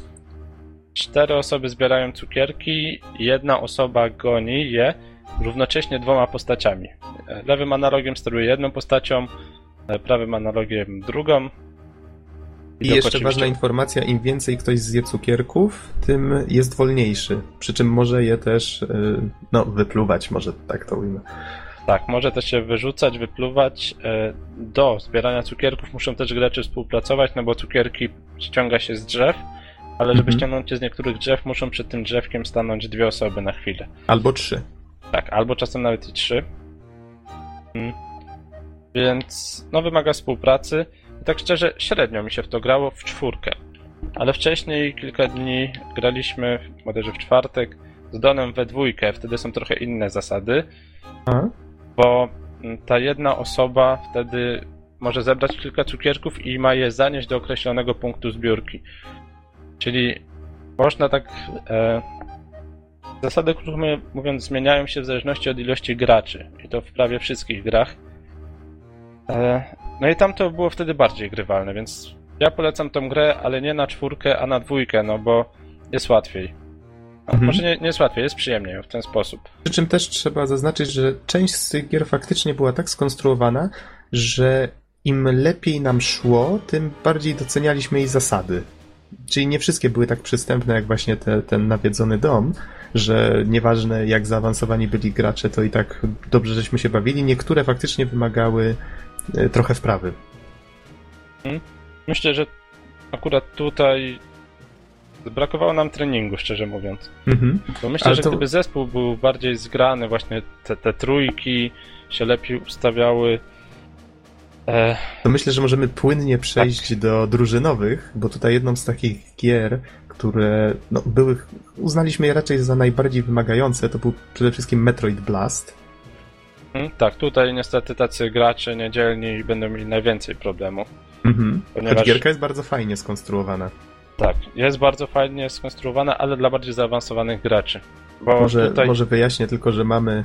Y, kierujemy ludkami w TPP i no, musimy się przede wszystkim nauczyć wilotami celować, czyli troszeczkę działa to jak w Metroid Prime, że celujemy w ekran i wybieramy cel, strzelamy w niego, możemy się zamieniać w kulkę, tego typu rzeczy. I osoba, która ma ten gamepad, czy y, jak żeśmy go nazywali? Padlet. Padlet. Padlet, tak. E, Ona kieruje statkiem. I to jest o tyle dziwne, że ja jako gracz no, z dużym doświadczeniem miałem problemy z ogarnięciem tego statku, bo jednak, no tak jak w wyścigówkach się przyzwyczajacie całe życie, żeby, no nie wiem, nie przechylać głowy na przykład przy skręcaniu, co nie? Tak samo tutaj trzymacie ten padlet i jedną gałką lecicie w bok, do przodu, do tyłu, drugą gałką y, po, unosicie statek lub go opuszczacie. Taki trochę descent. Ale jeżeli chcecie się rozglądać w dowolnym kierunku, czyli obracać tym statkiem w miejscu, wtedy musicie obracać padletem, czyli innymi słowy całym ciałem manewrować. I to dla mnie było tak, tak dziwna bariera nie do przebycia. Strasznie dziwnie się poczułem. To, to był faktycznie taki moment, w którym poczułem, że to jest taki troszeczkę inny, inny sposób gry niż, niż kiedykolwiek miałem okazję wypróbować. Nawet mi się to podobało. Mhm, tak, to, jest bardzo fajne. Ja akurat trochę miałem już w tym doświadczenia z 3DS-em. Co prawda nie było aż tak zaawansowanych gier wykorzystujących akcelerometr e, i żyroskop, ale tak jak mówiłem, wymaga więcej doświadczenia, no bo w poprzednich grach korzystamy tylko z krzyżaka i jednego, góra dwóch przycisków. Tutaj dodatkowo dochodzi grucha dla tych graczy na ziemi, e, dochodzi celowanie takie dość precyzyjne, więc jest trudniej, zdecydowanie trudniej. Co jeszcze dodać? Gra poza tym też jest bardzo ciekawa. Są różne tryby współpracy, walki między sobą, walki gracz na padlecie kontra reszta świata, że to tak ujmę, kontra na ziemi. Mhm. Czy na ziemi lejący się między sobą? Tak, czy na ziemi lejący się między sobą. Albo wszyscy współpracujący w jakimś wspólnym celu, czyli ubicie na przykład przeciwników wszystkich, albo zdobycie jakiś. y, To chyba było tak, że każdy gracz ma swój kolor tokena, czy jak to, jak to się powinno tak, przetłumaczyć? zbieranie, zbieranie tokenów, czyli takich Wyle- przedmiotów, które trzeba zebrać i ukończyć etap. Wyleciało mi słowo, no, no ale wiem o co chodzi, mam na końcu języka. No Ja tak, i każdy musi zdobyć własne i no, mniej więcej tyle. Pewnie jest tam, no nie wiem, czy trybów jest więcej, chyba nie, ale plansze kolejne żeśmy odblokowywali. To faktycznie są takie, które najbardziej przypominają mm, plansze z różnych gierek w rodzaju deathmatchy. Tutaj deathmatch polegał na tym, że też te tokeny się zbierało i jeżeli się trafiło przeciwnika, to one wylatywały z niego. Można było je zbierać albo uciekać i wygrywał ten, kto miał ich najwięcej na koniec czasu. Tak, więc to nie był taki zwykły token, tylko też wymagał, e, przepraszam, taki zwykły deathmatch, tylko też wymagał trochę pomyślenia. Mhm. Ja tak dodam, że grałem też na singlu. Jest 20 etapów, więcej, przepraszam, 20 jest podstawowych etapów. W międzyczasie przywijają się różni bossowie, choć bossów też pokonywaliśmy wspólnie, czego ostatnio jest bardzo trudny, ale po przejściu 20 tych podstawowych pokazały mi się jeszcze e, etapy advanced, których Mhm. no jeszcze nie ukończyłem, ale generalnie jest masa, masa e, rzeczy do ogrania tutaj. Właściwie bardzo ciężko stwierdzić, grając w tę grę, no nawet ten jeden czy dwa dni, ile tak naprawdę w niej jest do odblokowania. Jest w niej bardzo dużo do odblokowania, tyle mogę powiedzieć. Mhm. Dobra, kolejna gierka. Zelda.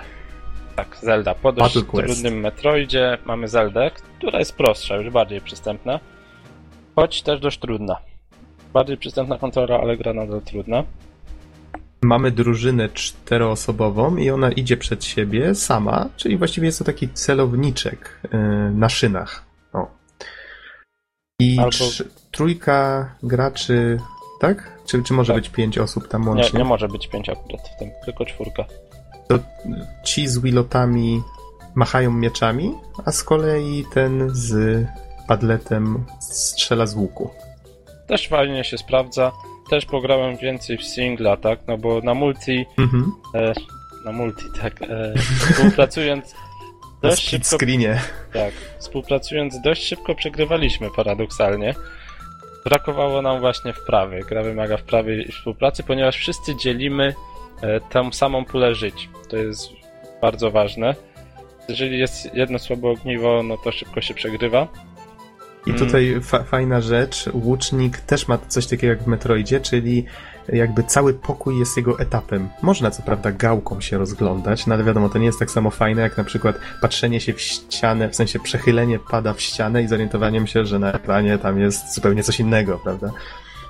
Czyli jakby y, jak chciałem strzelać w coś, co jest z boku, no to na przykład zacząłem wymachiwać y, Donowi padletem przed twarzą i, i tak dalej, i tak dalej. Ja bym jeszcze dodał, że żyroskop, czyli to sterowanie ruchem jest bardziej precyzyjne. Ja Mhm. często gram tak, że główne takie duże ruchy wykonuję gałką, ale to już takie końcowe, te wymagające precyzji wykonuję żyroskopem, no bo łatwiej jest wykonać taki drobny ruch całym padletem niż taki, niż tak delikatnie musnąć gałkę, tak? Czasem przeskakuję wtedy za daleko. Mhm. I, I w ten sposób ja właśnie gram. Można robić takie hybrydowe sterowanie, tak to nazwę. Poza tym gracz grający padem, poruszając się przed siebie, cały, porusza się przed siebie przez cały czas, może się zasłaniać tarczą przeciwko innym strzelającym. Ma cztery ataki, analogicznie jak w Zeldzie Skyward Sword, czyli może atakować od góry, od boku, po skosach, no to nawet nie cztery, tylko więcej, osiem. Mhm. Mm, No i się to całkiem fajnie sprawdza, tak? Ruchy ręką dokładnie są odzwierciedlane przez tamtą postać, która trzyma w dłoni miecz. Tak, i to jest chyba jedyna gra tutaj, w której można faktycznie, no nie wiem, poturbować resztę wi- Wilotem grając przy okazji. Tak, najprędzej. Nawet mi się zdarzyło delikatnie Dona uderzyć. W każdym Okej. razie. A, no i z tą współpracą, no to tak jest, tak jak wspomniałeś, z tymi tarczami, że reszta na przykład jak widzi snajpera gdzieś, że tak to ujmę, to musi krzyczeć, o, łucznik, łucznik, reszta się zasłania i, i wtedy ta osoba z łukiem musi zdjąć najpierw tamtego drugiego łucznika. Mhm. No, tego, typu, tego są- tego typu akcje. Do tego są czasem jakieś takie proste, może nie, nie to, że zagadki, tylko takie Walki z na, bossami. gry na spostrzegawczość. Tak, walki z bossami też są. Ale daleko żeśmy nie zaszli, możliwe, że tam jest dużo więcej tych atrakcji potem. Ja ci powiem, ile przeszedłem, bo grałem trochę na singla, później Mhm. sekundka, a nie, tylko do ósmego etapu, czyli niedaleko. Podejrzewam, że podobnie jak w Metroidzie jest ich ze 20, Mhm. aczkolwiek no, nie mogę zapewnić. Ale pojawiają się tam potem jakieś dungeony, co nie? Tak, i pewnie są jeszcze później etapy Advanced, Mhm. więc podejrzewam, że też jest co grać. I później gra jest trudna. Po prostu jest trudna, tak? Już ósmy zrezygnowałem dlatego, że przegrałem dwa razy pod rząd. Ale początki zazwyczaj są proste. Myślę, że imprezowicze i tak rzadko. Że, że jest ich tak dużo, że ciekawszą opcją jest często wypróbowanie jednej gry i po paru planszach zmie- zmiana jej na inną, co nie? Mhm. A to warto też od razu dodać, że gra posiada taki tryb ciuchci, że Aha. to tak nazwę. Mianowicie e, można sobie kliknąć, czy wsiąść na ciuchcie na tym placu i wtedy są losowane gry w różnych trybach. Ale na takiej zasadzie, że jak się skończy powiedzmy jedna runda, to włącza się inna gra? Tak. Taki tryb Mhm. imprezowy typowy. No, to fajne, fajne. Losowe gry dostosowane pod ilość graczy, jaką aktualnie macie. No i też jest rywalizacja punktami, że tam jedna osoba zawsze wygrywa, ale do tego dochodzą takie twisty, no przeróżne, że można przejąć punkty gracza, odbić mu. Mhm. Są takie, no ale jeżeli macie krótko mówiąc imprezkę, nie chce wam się skakać od atrakcji do atrakcji, to możecie użyć tego trybu ciuchci, no i macie imprezę z głowy, tak w sensie ca ca całe przełączanie się pomiędzy grami, nie musicie tego robić ręcznie, gra to robi za was. To jeszcze został nam z. Nie przetestowaliśmy tego razem na tym. Ja z Donem Na to przetestowałem. No Tylko tak, to, ale to mogliśmy. myślam się, że jest problem, jeżeli osoby nie znają zasad wszystkich gier, bo wtedy powiedzmy pojawia się jakaś gra, którą grają po raz pierwszy i nim zdążą się przyzwyczaić do niej, to ona już się zmienia, tak? Nie no, pamiętaj, że znaczy no na pewno będą mniej doświadczone niż tamte, ale na Mhm. początku każdej gry mamy tutorial, który można... Bardzo upierdliwy i powolny, co, jest jednak sporym minusem. Znaczy, wiem, on- nie on- sama jego obecność, tylko wydaje mi się, że są takie trochę przydługie i nachalne te To znaczy, chodzi, Bizonowi chodzi o to, że przed rozpoczęciem każdej akcji trzeba przewinąć, no albo zobaczyć tutorial tłumaczący, jak się w to gra. No to Nie. jest fajne, jeżeli... Ja, Nie? ja mam wrażenie, że gra włącza ten tutorial tylko jeżeli jest choć jeden nowy mi ludek w grze. Wtedy go włącza. Czyli prawdopodobnie włączał go wtedy, jak żeśmy nie mieli jeszcze własnych milutków stworzonych. Tak.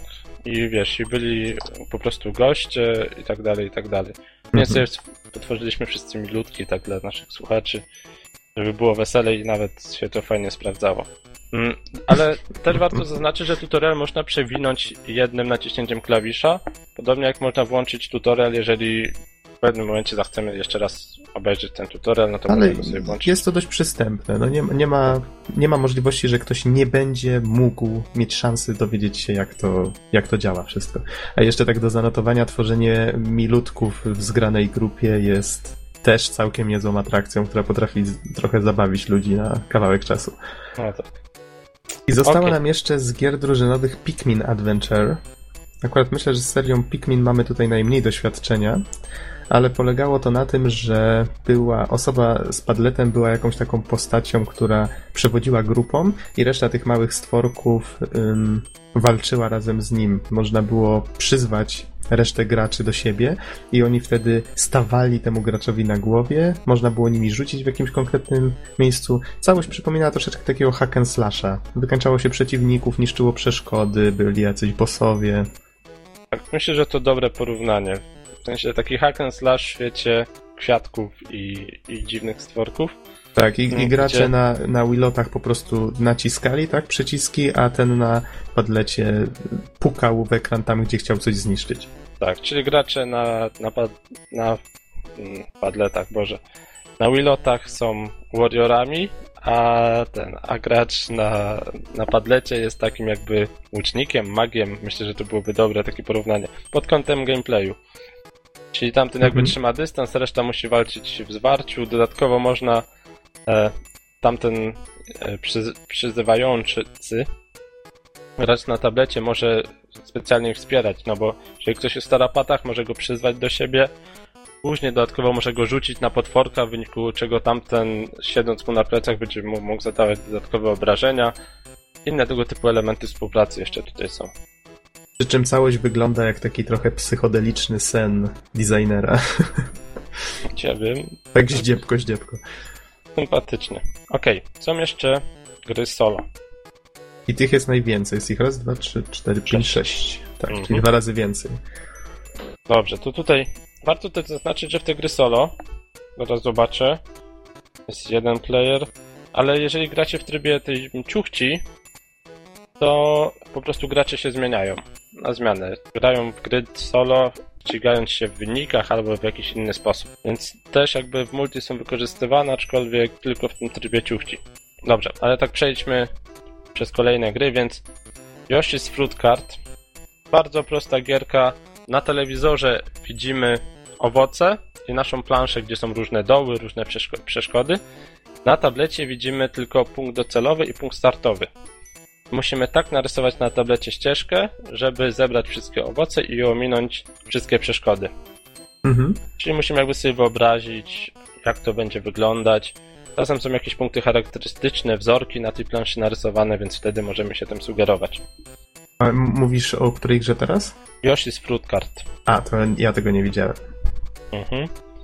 Kolejna gra, Octopus Dance. To ja znowu tego nie wiedziałem, a ty chyba w to grałeś. Y, Bizon w to grał, ja patrzyłem jak Bizon gra. No i, i o co w tym chodzi? Ja też cię To- nie uruchomiłem. Może Bizon opowie? E, Wiesz co, to jest w sumie taka śmieszna gierka, mm, polegająca na zapamiętywaniu ruchów jakby komputera. Mhm. I to są taneczne ruchy, żeby nie było.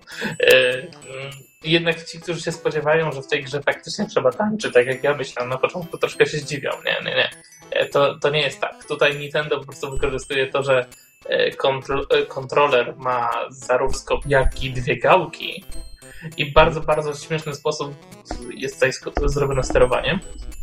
Każda z gałek odpowiada za rękę. Lewa gałka, lewa ręka, prawa, prawa ręka i można te ręce wychylać e, kierunku, co, co, co już jest śmieszne samo w sobie. No właśnie widzę, uruchomiłem i same te ruchy są takie Jest to komiczne. zabawne. Dodatkowo po- jakby pociągając kontrolę do góry, nasza postać podskakuje. A przechylając go na boki, stajemy odpowiednio na lewej i prawej nodze. I W taki nasz, maksymalnie komiczny sposób. jest to nasz e, zakres ruchu. Biorąc pod uwagę, że, że tańczymy jakby swoim awatarem, robić to naprawdę zabawne. Tak, i to jest tak podzielone na tury, że najpierw komputer pokazuje A. nam jakąś serię ruchów, musimy ją wykonać od A do Z tak samo. I my na gamepadzie widzimy od tyłu, a reszta graczy widzi to od przodu na telewizorze, więc I, i to się czasami zamienia z tego To co się pamiętam. zamienia i trzeba uważać na to, bo można się nieźle wkręcić. Akurat, akurat z tym. Mm, No i co? Zabawa z początku wydaje się prościutka.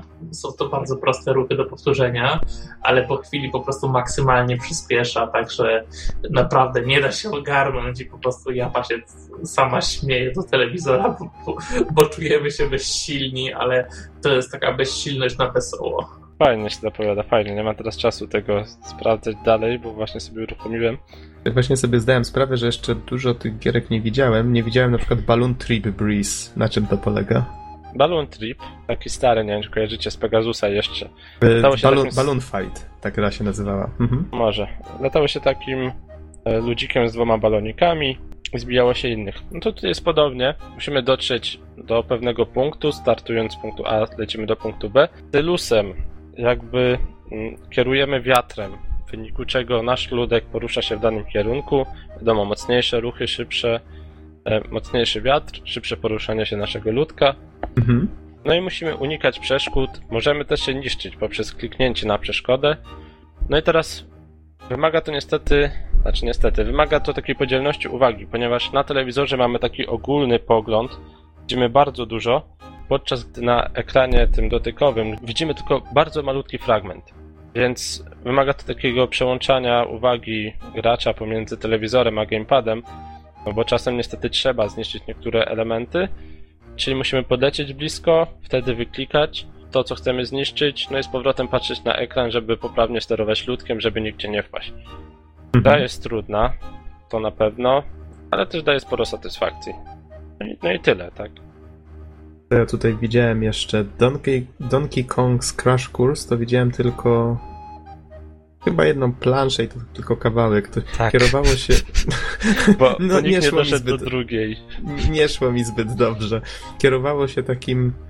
y, nie wiem, co to właściwie było. Jakaś taka sklejka z, z Wózeczek, sześciu. tak to nazwijmy. Tak, wózeczek z, trzech kółek i trzeba tak nim poruszać, przede wszystkim przechylać gamepada tak, żeby on pod wpływem grawitacji zmieniającej się przesuwał się, zaczął się toczyć w danym kierunku, przy czym trzeba tak to dawkować, żeby go nie rozwalić o coś. I mamy cały taki tor przeszkód z mnóstwem różnych wind, jakiś, jakiś kładek, tego typu rzeczy. Ach, No, tylko żeby to było takie proste. Znaczy wystarczy przechylać. Dodatkowo, czasem trzeba jakąś, e, pod wpływem naciśnięcia triggera, jakaś zapadka się przełącza, jakieś platformy inaczej się ustawiają. Mhm. Mm, Czasem trzeba pokręcić analogiem, wtedy coś znowu się przekręca, nagle zaczyna się na, na przykład platforma poruszać w danym kierunku, kiedy kręcimy, kiedy puszczamy, ta platforma zaczyna wracać. E, Są fragmenty, gdzie trzeba dmuchać w gamepada, no bo jest wiatraczek na platformie i kiedy dmuchamy, to ta platforma zaczyna się podnosić. Więc wymaga to sporo takiego, takiej interakcji, sporo mm, Kombinowania. tak, kombinowania. No i mówię, ja nie przeszedłem w ogóle pierwszego etapu. Znaczy takiego. Etap jest podzielony na, na mm, takie podsekcje, ale nie udało mi się pierwszego etapu ukończyć. Byłem na chyba bodajże czwartej podsekcji najdalej. Mhm. Więc gra jest trudna tak sama. Ale za to, to, co mi się spodobało, to było Takamarus Ninja Castle. To było bardzo proste w obsłudze, a przy okazji na swój sposób zajebiste. No, muzyczka jest zajebista. Tak, taka japońska. Jesteś ninją, porwana księżniczka, która w sumie była tym komputerem, tak, który cię prowadzi non-stop przez te wszystkie gierki. Mhm. Kładziesz tego, ten padlet przed sobą poziomo, na nim się pojawia Shuriken, czyli to jest w sumie tak jak pokazywali tą reklamówkę jeszcze na E3, jak zapowiedzieli Wii U. I ruchem palca, w zależności od tego jaki jest szybki, wyrzucasz ten shuriken przed siebie i jeszcze to jak skierujesz pad ma wpływ na to, gdzie poleci. Tak, i szybkość ruchu też ma wpływ na e, szybkość e, rzutki, która później wyleci z, Mhm. Na, na No i etap. tam mnóstwo nin, ninj, ninjów, ninj, no, wojowników ninja cię atakuje. Możesz niszczyć otoczenie, no właściwie taki, taki celowniczek. O, No, to a, wszy- a wszystko w takim e, stylu, jakby te postaci były wycięte z papieru. Tak, tak, troszeczkę origami też w niektórych przypadkach. O, myślę, że bliżej właśnie takiego klasycznego origami. I to wszystko tak. przy takiej skocznej, zabawnej muzyczce w klimatach wschodnich. Hmm? Generalnie mi się wydaje, że ta gra bardzo nawiązuje do The Legend of Cage z NES-a, ale nie jestem pewien. Mm, Z tego co widzę tutaj na i to, to jest gra nawiązująca do gry NES-owej z 86, która się nazywa Nazo no Mura, Murasame Yo. A nie masz Pewnie wersji- przeczytałem to zupełnie nie tak jak trzeba, A ale nie masz nazwy angielskiej, amerykańskiej? mm, już patrzę. The Mysterious Murasame Castle. To nie, to też Dosłowne tłumaczenie. Takamaru. Tak się bohater chyba nazywa. Nie jestem pewien. No pe- pewnie tak. E, Możliwe, coś miał- że, możliwe, że to jest ta gra. Mogę ci nawet wkleić. To zobaczysz sobie na wiki screena. No, muszę się przełączyć, bo aktualnie mam Wii U odpalony. Nie Tak, tak, ale okej. tutaj, tutaj w ogóle przeszliśmy e, niby tą grę. Tutaj mówię niby. Pokonaliśmy jednego bossa, ale czy to był koniec, tego nikt nie wiedział. Właśnie to, to nie jest koniec, to już mogę teraz powiedzieć. Mhm. Bo w achievementach jest, e, że coś tam uwolnij prawdziwą. Nie pamiętam jak ona miała na imię. Księżniczkę, no już nieważne. robot. No, uwolnij prawdziwą księżniczkę. Mhm. Jak ukończyliśmy e, ten pierwszy etap, to tam było, że czy jesteś pewien, że to jest prawdziwa księżniczka. Plus my odblokowaliśmy tylko jeden scroll, czyli po narysowaniu kółka mogliśmy rzucać bombami. Taką jakby magię. Aha. Mm, A na liście były co najmniej trzy albo cztery. Więc A no, na, faktycznie. no na stówę nie skończyliśmy tej gry, ale też nie wiem jak odblokować resztę. No, no I to mówię, jest, to jest problem też z innymi grami. Po prostu trzeba w nie grać i mieć nadzieję, że w pewnym momencie się odblokuje. Ja wiem, tylko że wiesz, jeśli grasz na imprezie, to tak naprawdę nie masz nadziei, bo to jest grasz dla przyjemności i się nie męczysz z tym, nie? Ale z drugiej strony, jak żeśmy, jak żeśmy faktycznie grali non-stop w, w tą, ten nawiedzony dom, no to w pewnym momencie żeśmy się uczesili, bo o, a jednak się odblokowały kolejne etapy. Nie tak po prostu, nikt nie wiedział dlaczego.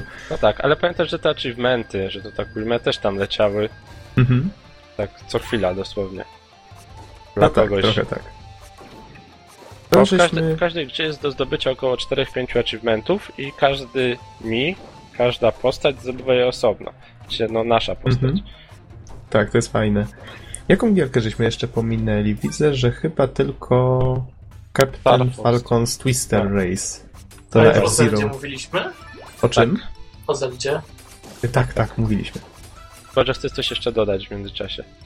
Nie, nie, poza tym, że, że to była zdecydowanie gierka, która mi się na, najbardziej spodobała z całego zestawu, który graliśmy. Jakoś takie, miałem wrażenie na największej kooperacji między graczami. Tylko chyba mieliśmy za, trochę za słaby team, mam wrażenie, w sensie w różnych składach graliśmy. Nie, nie zawsze byli to zawodowi gracze, tak to nazwijmy, a wspólna pula żyć utrudniała tą grę. Mhm, E. Bo o ile na przykład w nawiedzonym domu, nawet jeżeli ktoś, no, trochę mu się noga powinęła, to reszta mogła go postawić na nogi, prawda? Tak, Tak tutaj już nie było tak dobrze. Cała drużyna przegrywała. Okej. Wracając do, do tego wyścigu, to sterujemy po prostu pojazdem przechylając gamepada w prawo, w lewo. Mhm. w takim wielkim skrócie. Trzymamy gamepad bokiem, dzięki czemu widzimy sporo toru przed sobą. Reszta widzi efektywny, wiecie, efekciarski, może tak, efekciarski wyścig na telewizorze. My widzimy e, dużo toru, widzimy wszystkie zakręty, dzięki temu, że mamy widok na gamepadzie, widok od góry, ale kiedy wjeżdżamy do tunelu, widok na gamepadzie zupełnie jest prawie ciemny, no bo jakby nie, nie mamy widoku od góry i musimy się patrzeć na telewizorze. Takie urozmaicenie, są różne turbo, dopalacze i tak dalej, i tak dalej. No gierka nie wydaje się zbyt złożona, aczkolwiek tutaj ponownie, może czegoś nie odkryłem, może coś pominąłem, ciężko mi powiedzieć. Czyli Mm. podsumowując, mamy 6 gierek solo, 3 współ, do współzawodnictwa i 3 do współpracy. Czyli całkiem Aczkolwiek- sporo. Tych do współpracy też możecie grać solo i też często oferują inne tryby. Tak jak w przypadku Metroida można walczyć e, ziemia kontra ziemia, czyli gracze na wilotach i gruchach. Można Mhm. walczyć ziemia kontra powietrze, czyli gamepad ko- kontra gracze na ziemi. I są dodatkowo różne jakieś tam jeszcze inne wyzwania. Ja nie wiem gdzie mam. Jakiś survival jeszcze ostatnio odblokowałem, a nie wiem gdzie on się pokazał. No w każdym razie jest tego całkiem sporo i rzeczy do odblokowania jest bardzo dużo. Przy okazji jeszcze jest tam taka atrakcja, że zdobywa się monetki za, za postępy w tych grach. Właściwie za każdym razem jak się przejdzie taką grę, to się wtedy dostaje monetki. I te monetki można zużywać w centrum tego placu, tego całego Nintendo Landu, w takiej minigierce. Za każdym razem właściwie zużywa się te monetki, żeby grać w tą minigierkę i Wygranie każdej takiej minigierki to polega na tym, że zrzuca się te monety i trzeba trafiać w takie odpowiednie pola. Jeżeli się wygra takie coś, to wtedy zostaje się taką typową skrzyneczkę z Mario ze znakiem zapytania. I, no i im więcej ma się tych monetek, tym więcej się oczywiście dostanie takich, wygra takich skrzyneczek i one się potem na różne rzeczy wymieniają. Z tego co zauważyłem, to głównie są ozdoby tym placu, czyli on się jakby rozwija, ten Nintendo Land się cały czas jakoś tak, nie wiem, ewoluuje. Tak, plus dodatkowo zdobywamy soundtracki na przykład. Jest taka Mhm. jedna skrzynka, nazwijmy to szafa grająca, i czasem tam poleci jedna z tych skrzyneczek i w ten sposób odblokowujemy sobie muzykę z gier, którą możemy posłuchać na placu. Więc jeżeli Mhm. mamy jakiś swój ulubiony kawałek z Zeldy, no to możemy go załączyć po prostu i spacerując sobie po placu. To muzycznie możemy przejść w sumie do oprawy, bo już powinniśmy kończyć. Yy, Muzyka jest o tyle fajna, że faktycznie, jeżeli jakaś gra jest inspirowana jakąś serią, no tu chyba wszystkie są inspirowane jakąś serią, to wykorzystują motywy znane z danej serii. Mhm. Przy okazji są bardzo fajnie aranżowane. Do Metroida na przykład taka wzniosła muzyka, bardzo fajnie to pasowało.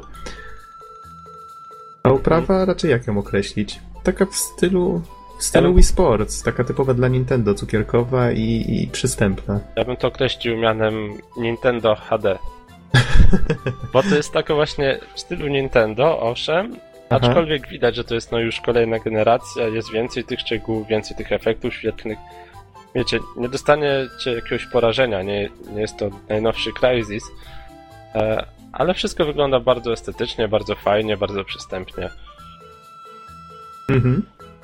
A czy Don... powiem szczerze, że Bizonie? na przykład e, grafika jak najbardziej się spodobała. Przede wszystkim, bo ja bardzo lubię stylistykę gier Nintendo.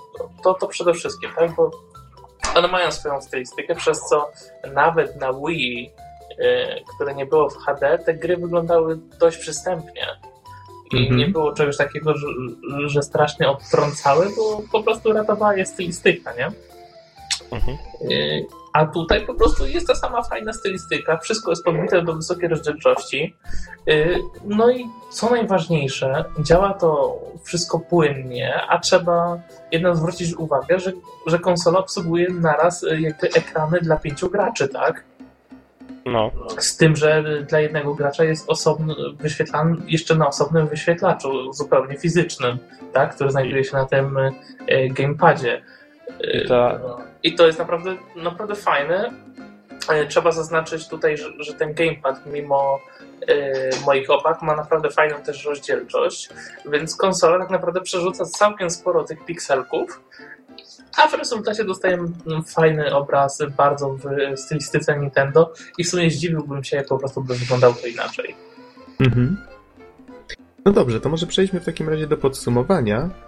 Ja tu może tylko tak powiem, że na wstępie, że faktycznie jest to najlepsza gra imprezowa, w jaką u ciebie grałem, Norbert. graliśmy w dużo. Tak, graliśmy chyba 8 osób, tak? Dobrze liczę? Tak, ale chodzi mi o to, że też dużo gier wypróbowaliśmy podczas różnych tych Mhm. zjazdów. Tak, ale też graliśmy tym razem w bardzo dużym gronie i faktycznie ta jedna gra była w stanie wszystkie te osoby zabawić na dość długi czas. Mhm. To ja tak dodam, że łącznie graliśmy mm, w ciągu. Znaczy, nie wiem ile wtedy z Donem graliśmy, tak? Aha. Ale mam już na Nintendo Landzie nabite 13 godzin. A nie wiem ile odblokowałem. Tak czuję, że odblokowałem góra 5%? No ale to ra- wiesz, to na oko, bo jest tam jakieś, jakieś statystyki, czy nie ma? Nie wiem, nie wiem, nie, nie szukałem. Ale, Ale- Na, na pewno nie dużo. Ale gdyby to tak podsumować, to jest świetna gra, taka właśnie imprezowa, w którą można Tak. też całkiem fajnie grać samemu, jeśli się chce. Doskonale też pokazuje możliwości konsoli, no tutaj nie ulega wątpliwości, że Nintendo się postarało. No i tematycznie jest faktycznie taka bardziej interesująca niż, no dla mnie przynajmniej, niż taki Wii Sports na przykład. No myślę, że przyciąga bardziej fanów Nintendo. E, To może ja takie krótkie podsumowanie od siebie. Jeżeli zapraszacie czasem znajomych, nie jesteście graczem Forever Alone i macie Wii U, to bierzcie to obowiązkowo. Dla mnie pod kątem imprezowym to, to jest dycha. Gra 10 na 10. Autentycznie różne gry, wszyscy mogą się świetnie bawić. W zależności, niezależnie od stanu, tak, o, tak to ujmę. E, I z stopnia zaawansowania jako gracz. Tak, ale jeżeli chcecie grać samemu, to wtedy ja trochę pograłem. No i, no i smutno wtedy trochę, tak? Może dlatego, Aha. że się nagrałem dużo ze znajomymi i, i miałem taki kontrast. Ale myślę, że dla pojedynczego gracza nie polecałbym wtedy. Jeżeli macie znajomych na stówę, bierzcie, tak? Jakby brak fabuły trochę tutaj dominuje tą grę. Na pewno bym przy niej tyle czasu nie spędził tak zupełnie samemu. Może dla Zeldy, może dla Metroida, które są bardziej złożone. Mm, W pozostałych grach myślę, że byście się tak dobrze nie bawili.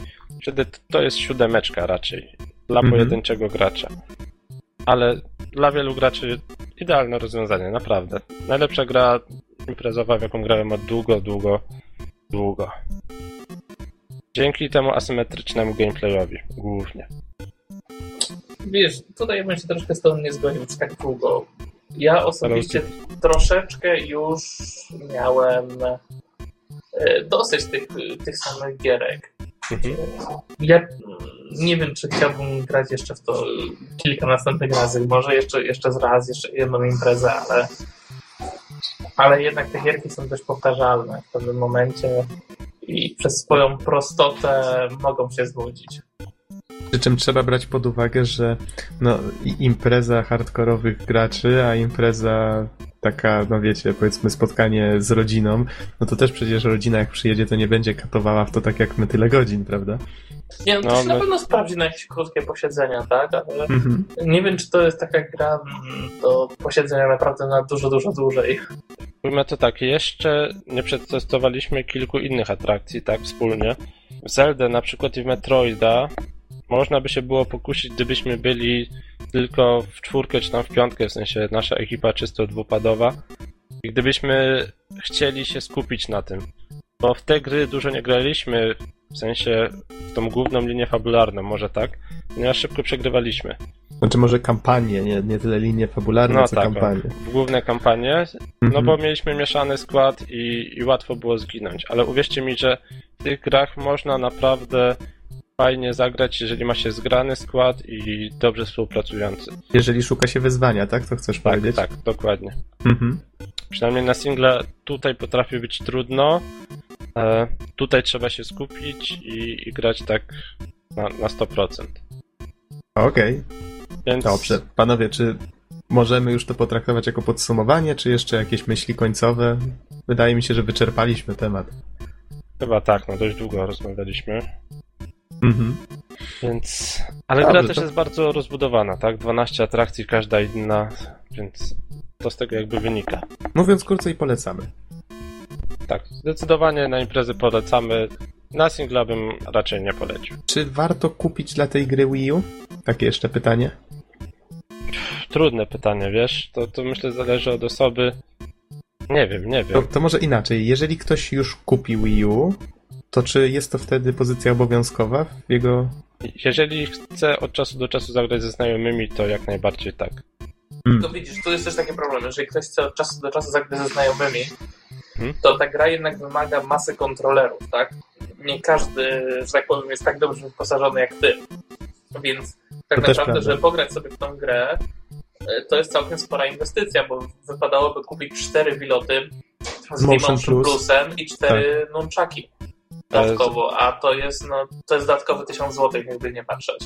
E, Przy czym Bizon tutaj słusznie zwrócił uwagę jeszcze na to, że nie wszystkie z tych gierek działają, jeżeli nie ma w pad, znaczy w Willow wbudowanego Motion Plus albo podłączonego.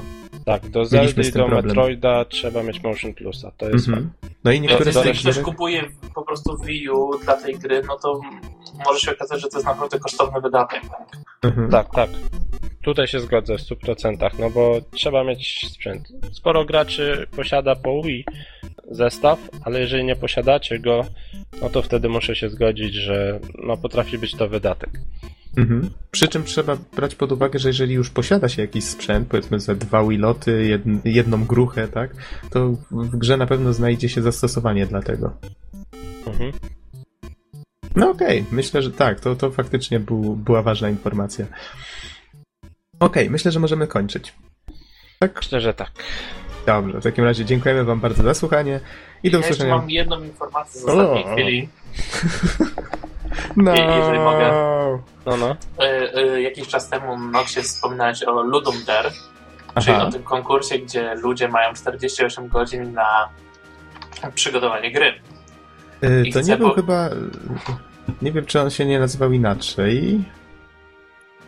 Face jakoś zaraz znajdę. Poczekaj, a no ale dokończ myśl. Ale tak czy siak, na, nasz y, znajomy, y, również jeden z redaktorów były dwóch padów, y, Damian Nowakowski, czyli Zombie, Mhm. w tą sobotę, czyli 15, rozpoczyna swoje zmagania w tym konkursie o trzeciej w nocy. Więc y, będziemy informować Was, jak mu poszło i co udało mu się urodzić w ciągu swojego 48-godzinnego boju. A no tak, bo ta gra będzie potem dostępna darmowo. Faktycznie, faktycznie. A ten konkurs nazywał się, już ci mówię, Indie Speedrun. To nie wiem, tutaj on startuje w Ludum Dare, to Aha. jest y, www.ludumdare.com i zasady z tego co widzę są praktycznie identyczne. Dobrze, to ja sobie w takim razie zapiszę. Mogę nawet wkleić tę stronę Ludum Dare. To chyba to. Zaraz się jeszcze upewnię, wkleję ci i wrzucę to pod podcast, skoro już o tym wspomniałeś. Dobrze, czyli możemy teraz już kończyć, tak? Mhm. Chyba, że jeszcze mogę dodać. Właśnie się To lepiej wyjaśniła... teraz niż później. Dobra, to właśnie się wyjaśniła sprawa z, mm, z tym ograniczeniem 18 na Wii U. Dlaczego można tylko w nocy kupować? Mianowicie chodzi o to, że siedziba Nintendo of Europe mieści się w Niemczech, a tam owe tytuły można kupować właśnie tylko w nocy, w tych godzinach. O mój Boże. Tak, i muszą się jakby, ponieważ tam się mieści siedziba, to cała Europa musi się do nich dostosować. Dziękujemy Niemcy. Yep. Dobra, Tak, schwitujemy to taką niezręczną ciszą. Y, No tak, to dziękujemy wam za słuchanie i do usłyszenia w następnym podcaście. Trzymajcie się. Trzymajcie się, na razie, dzięki. no cześć.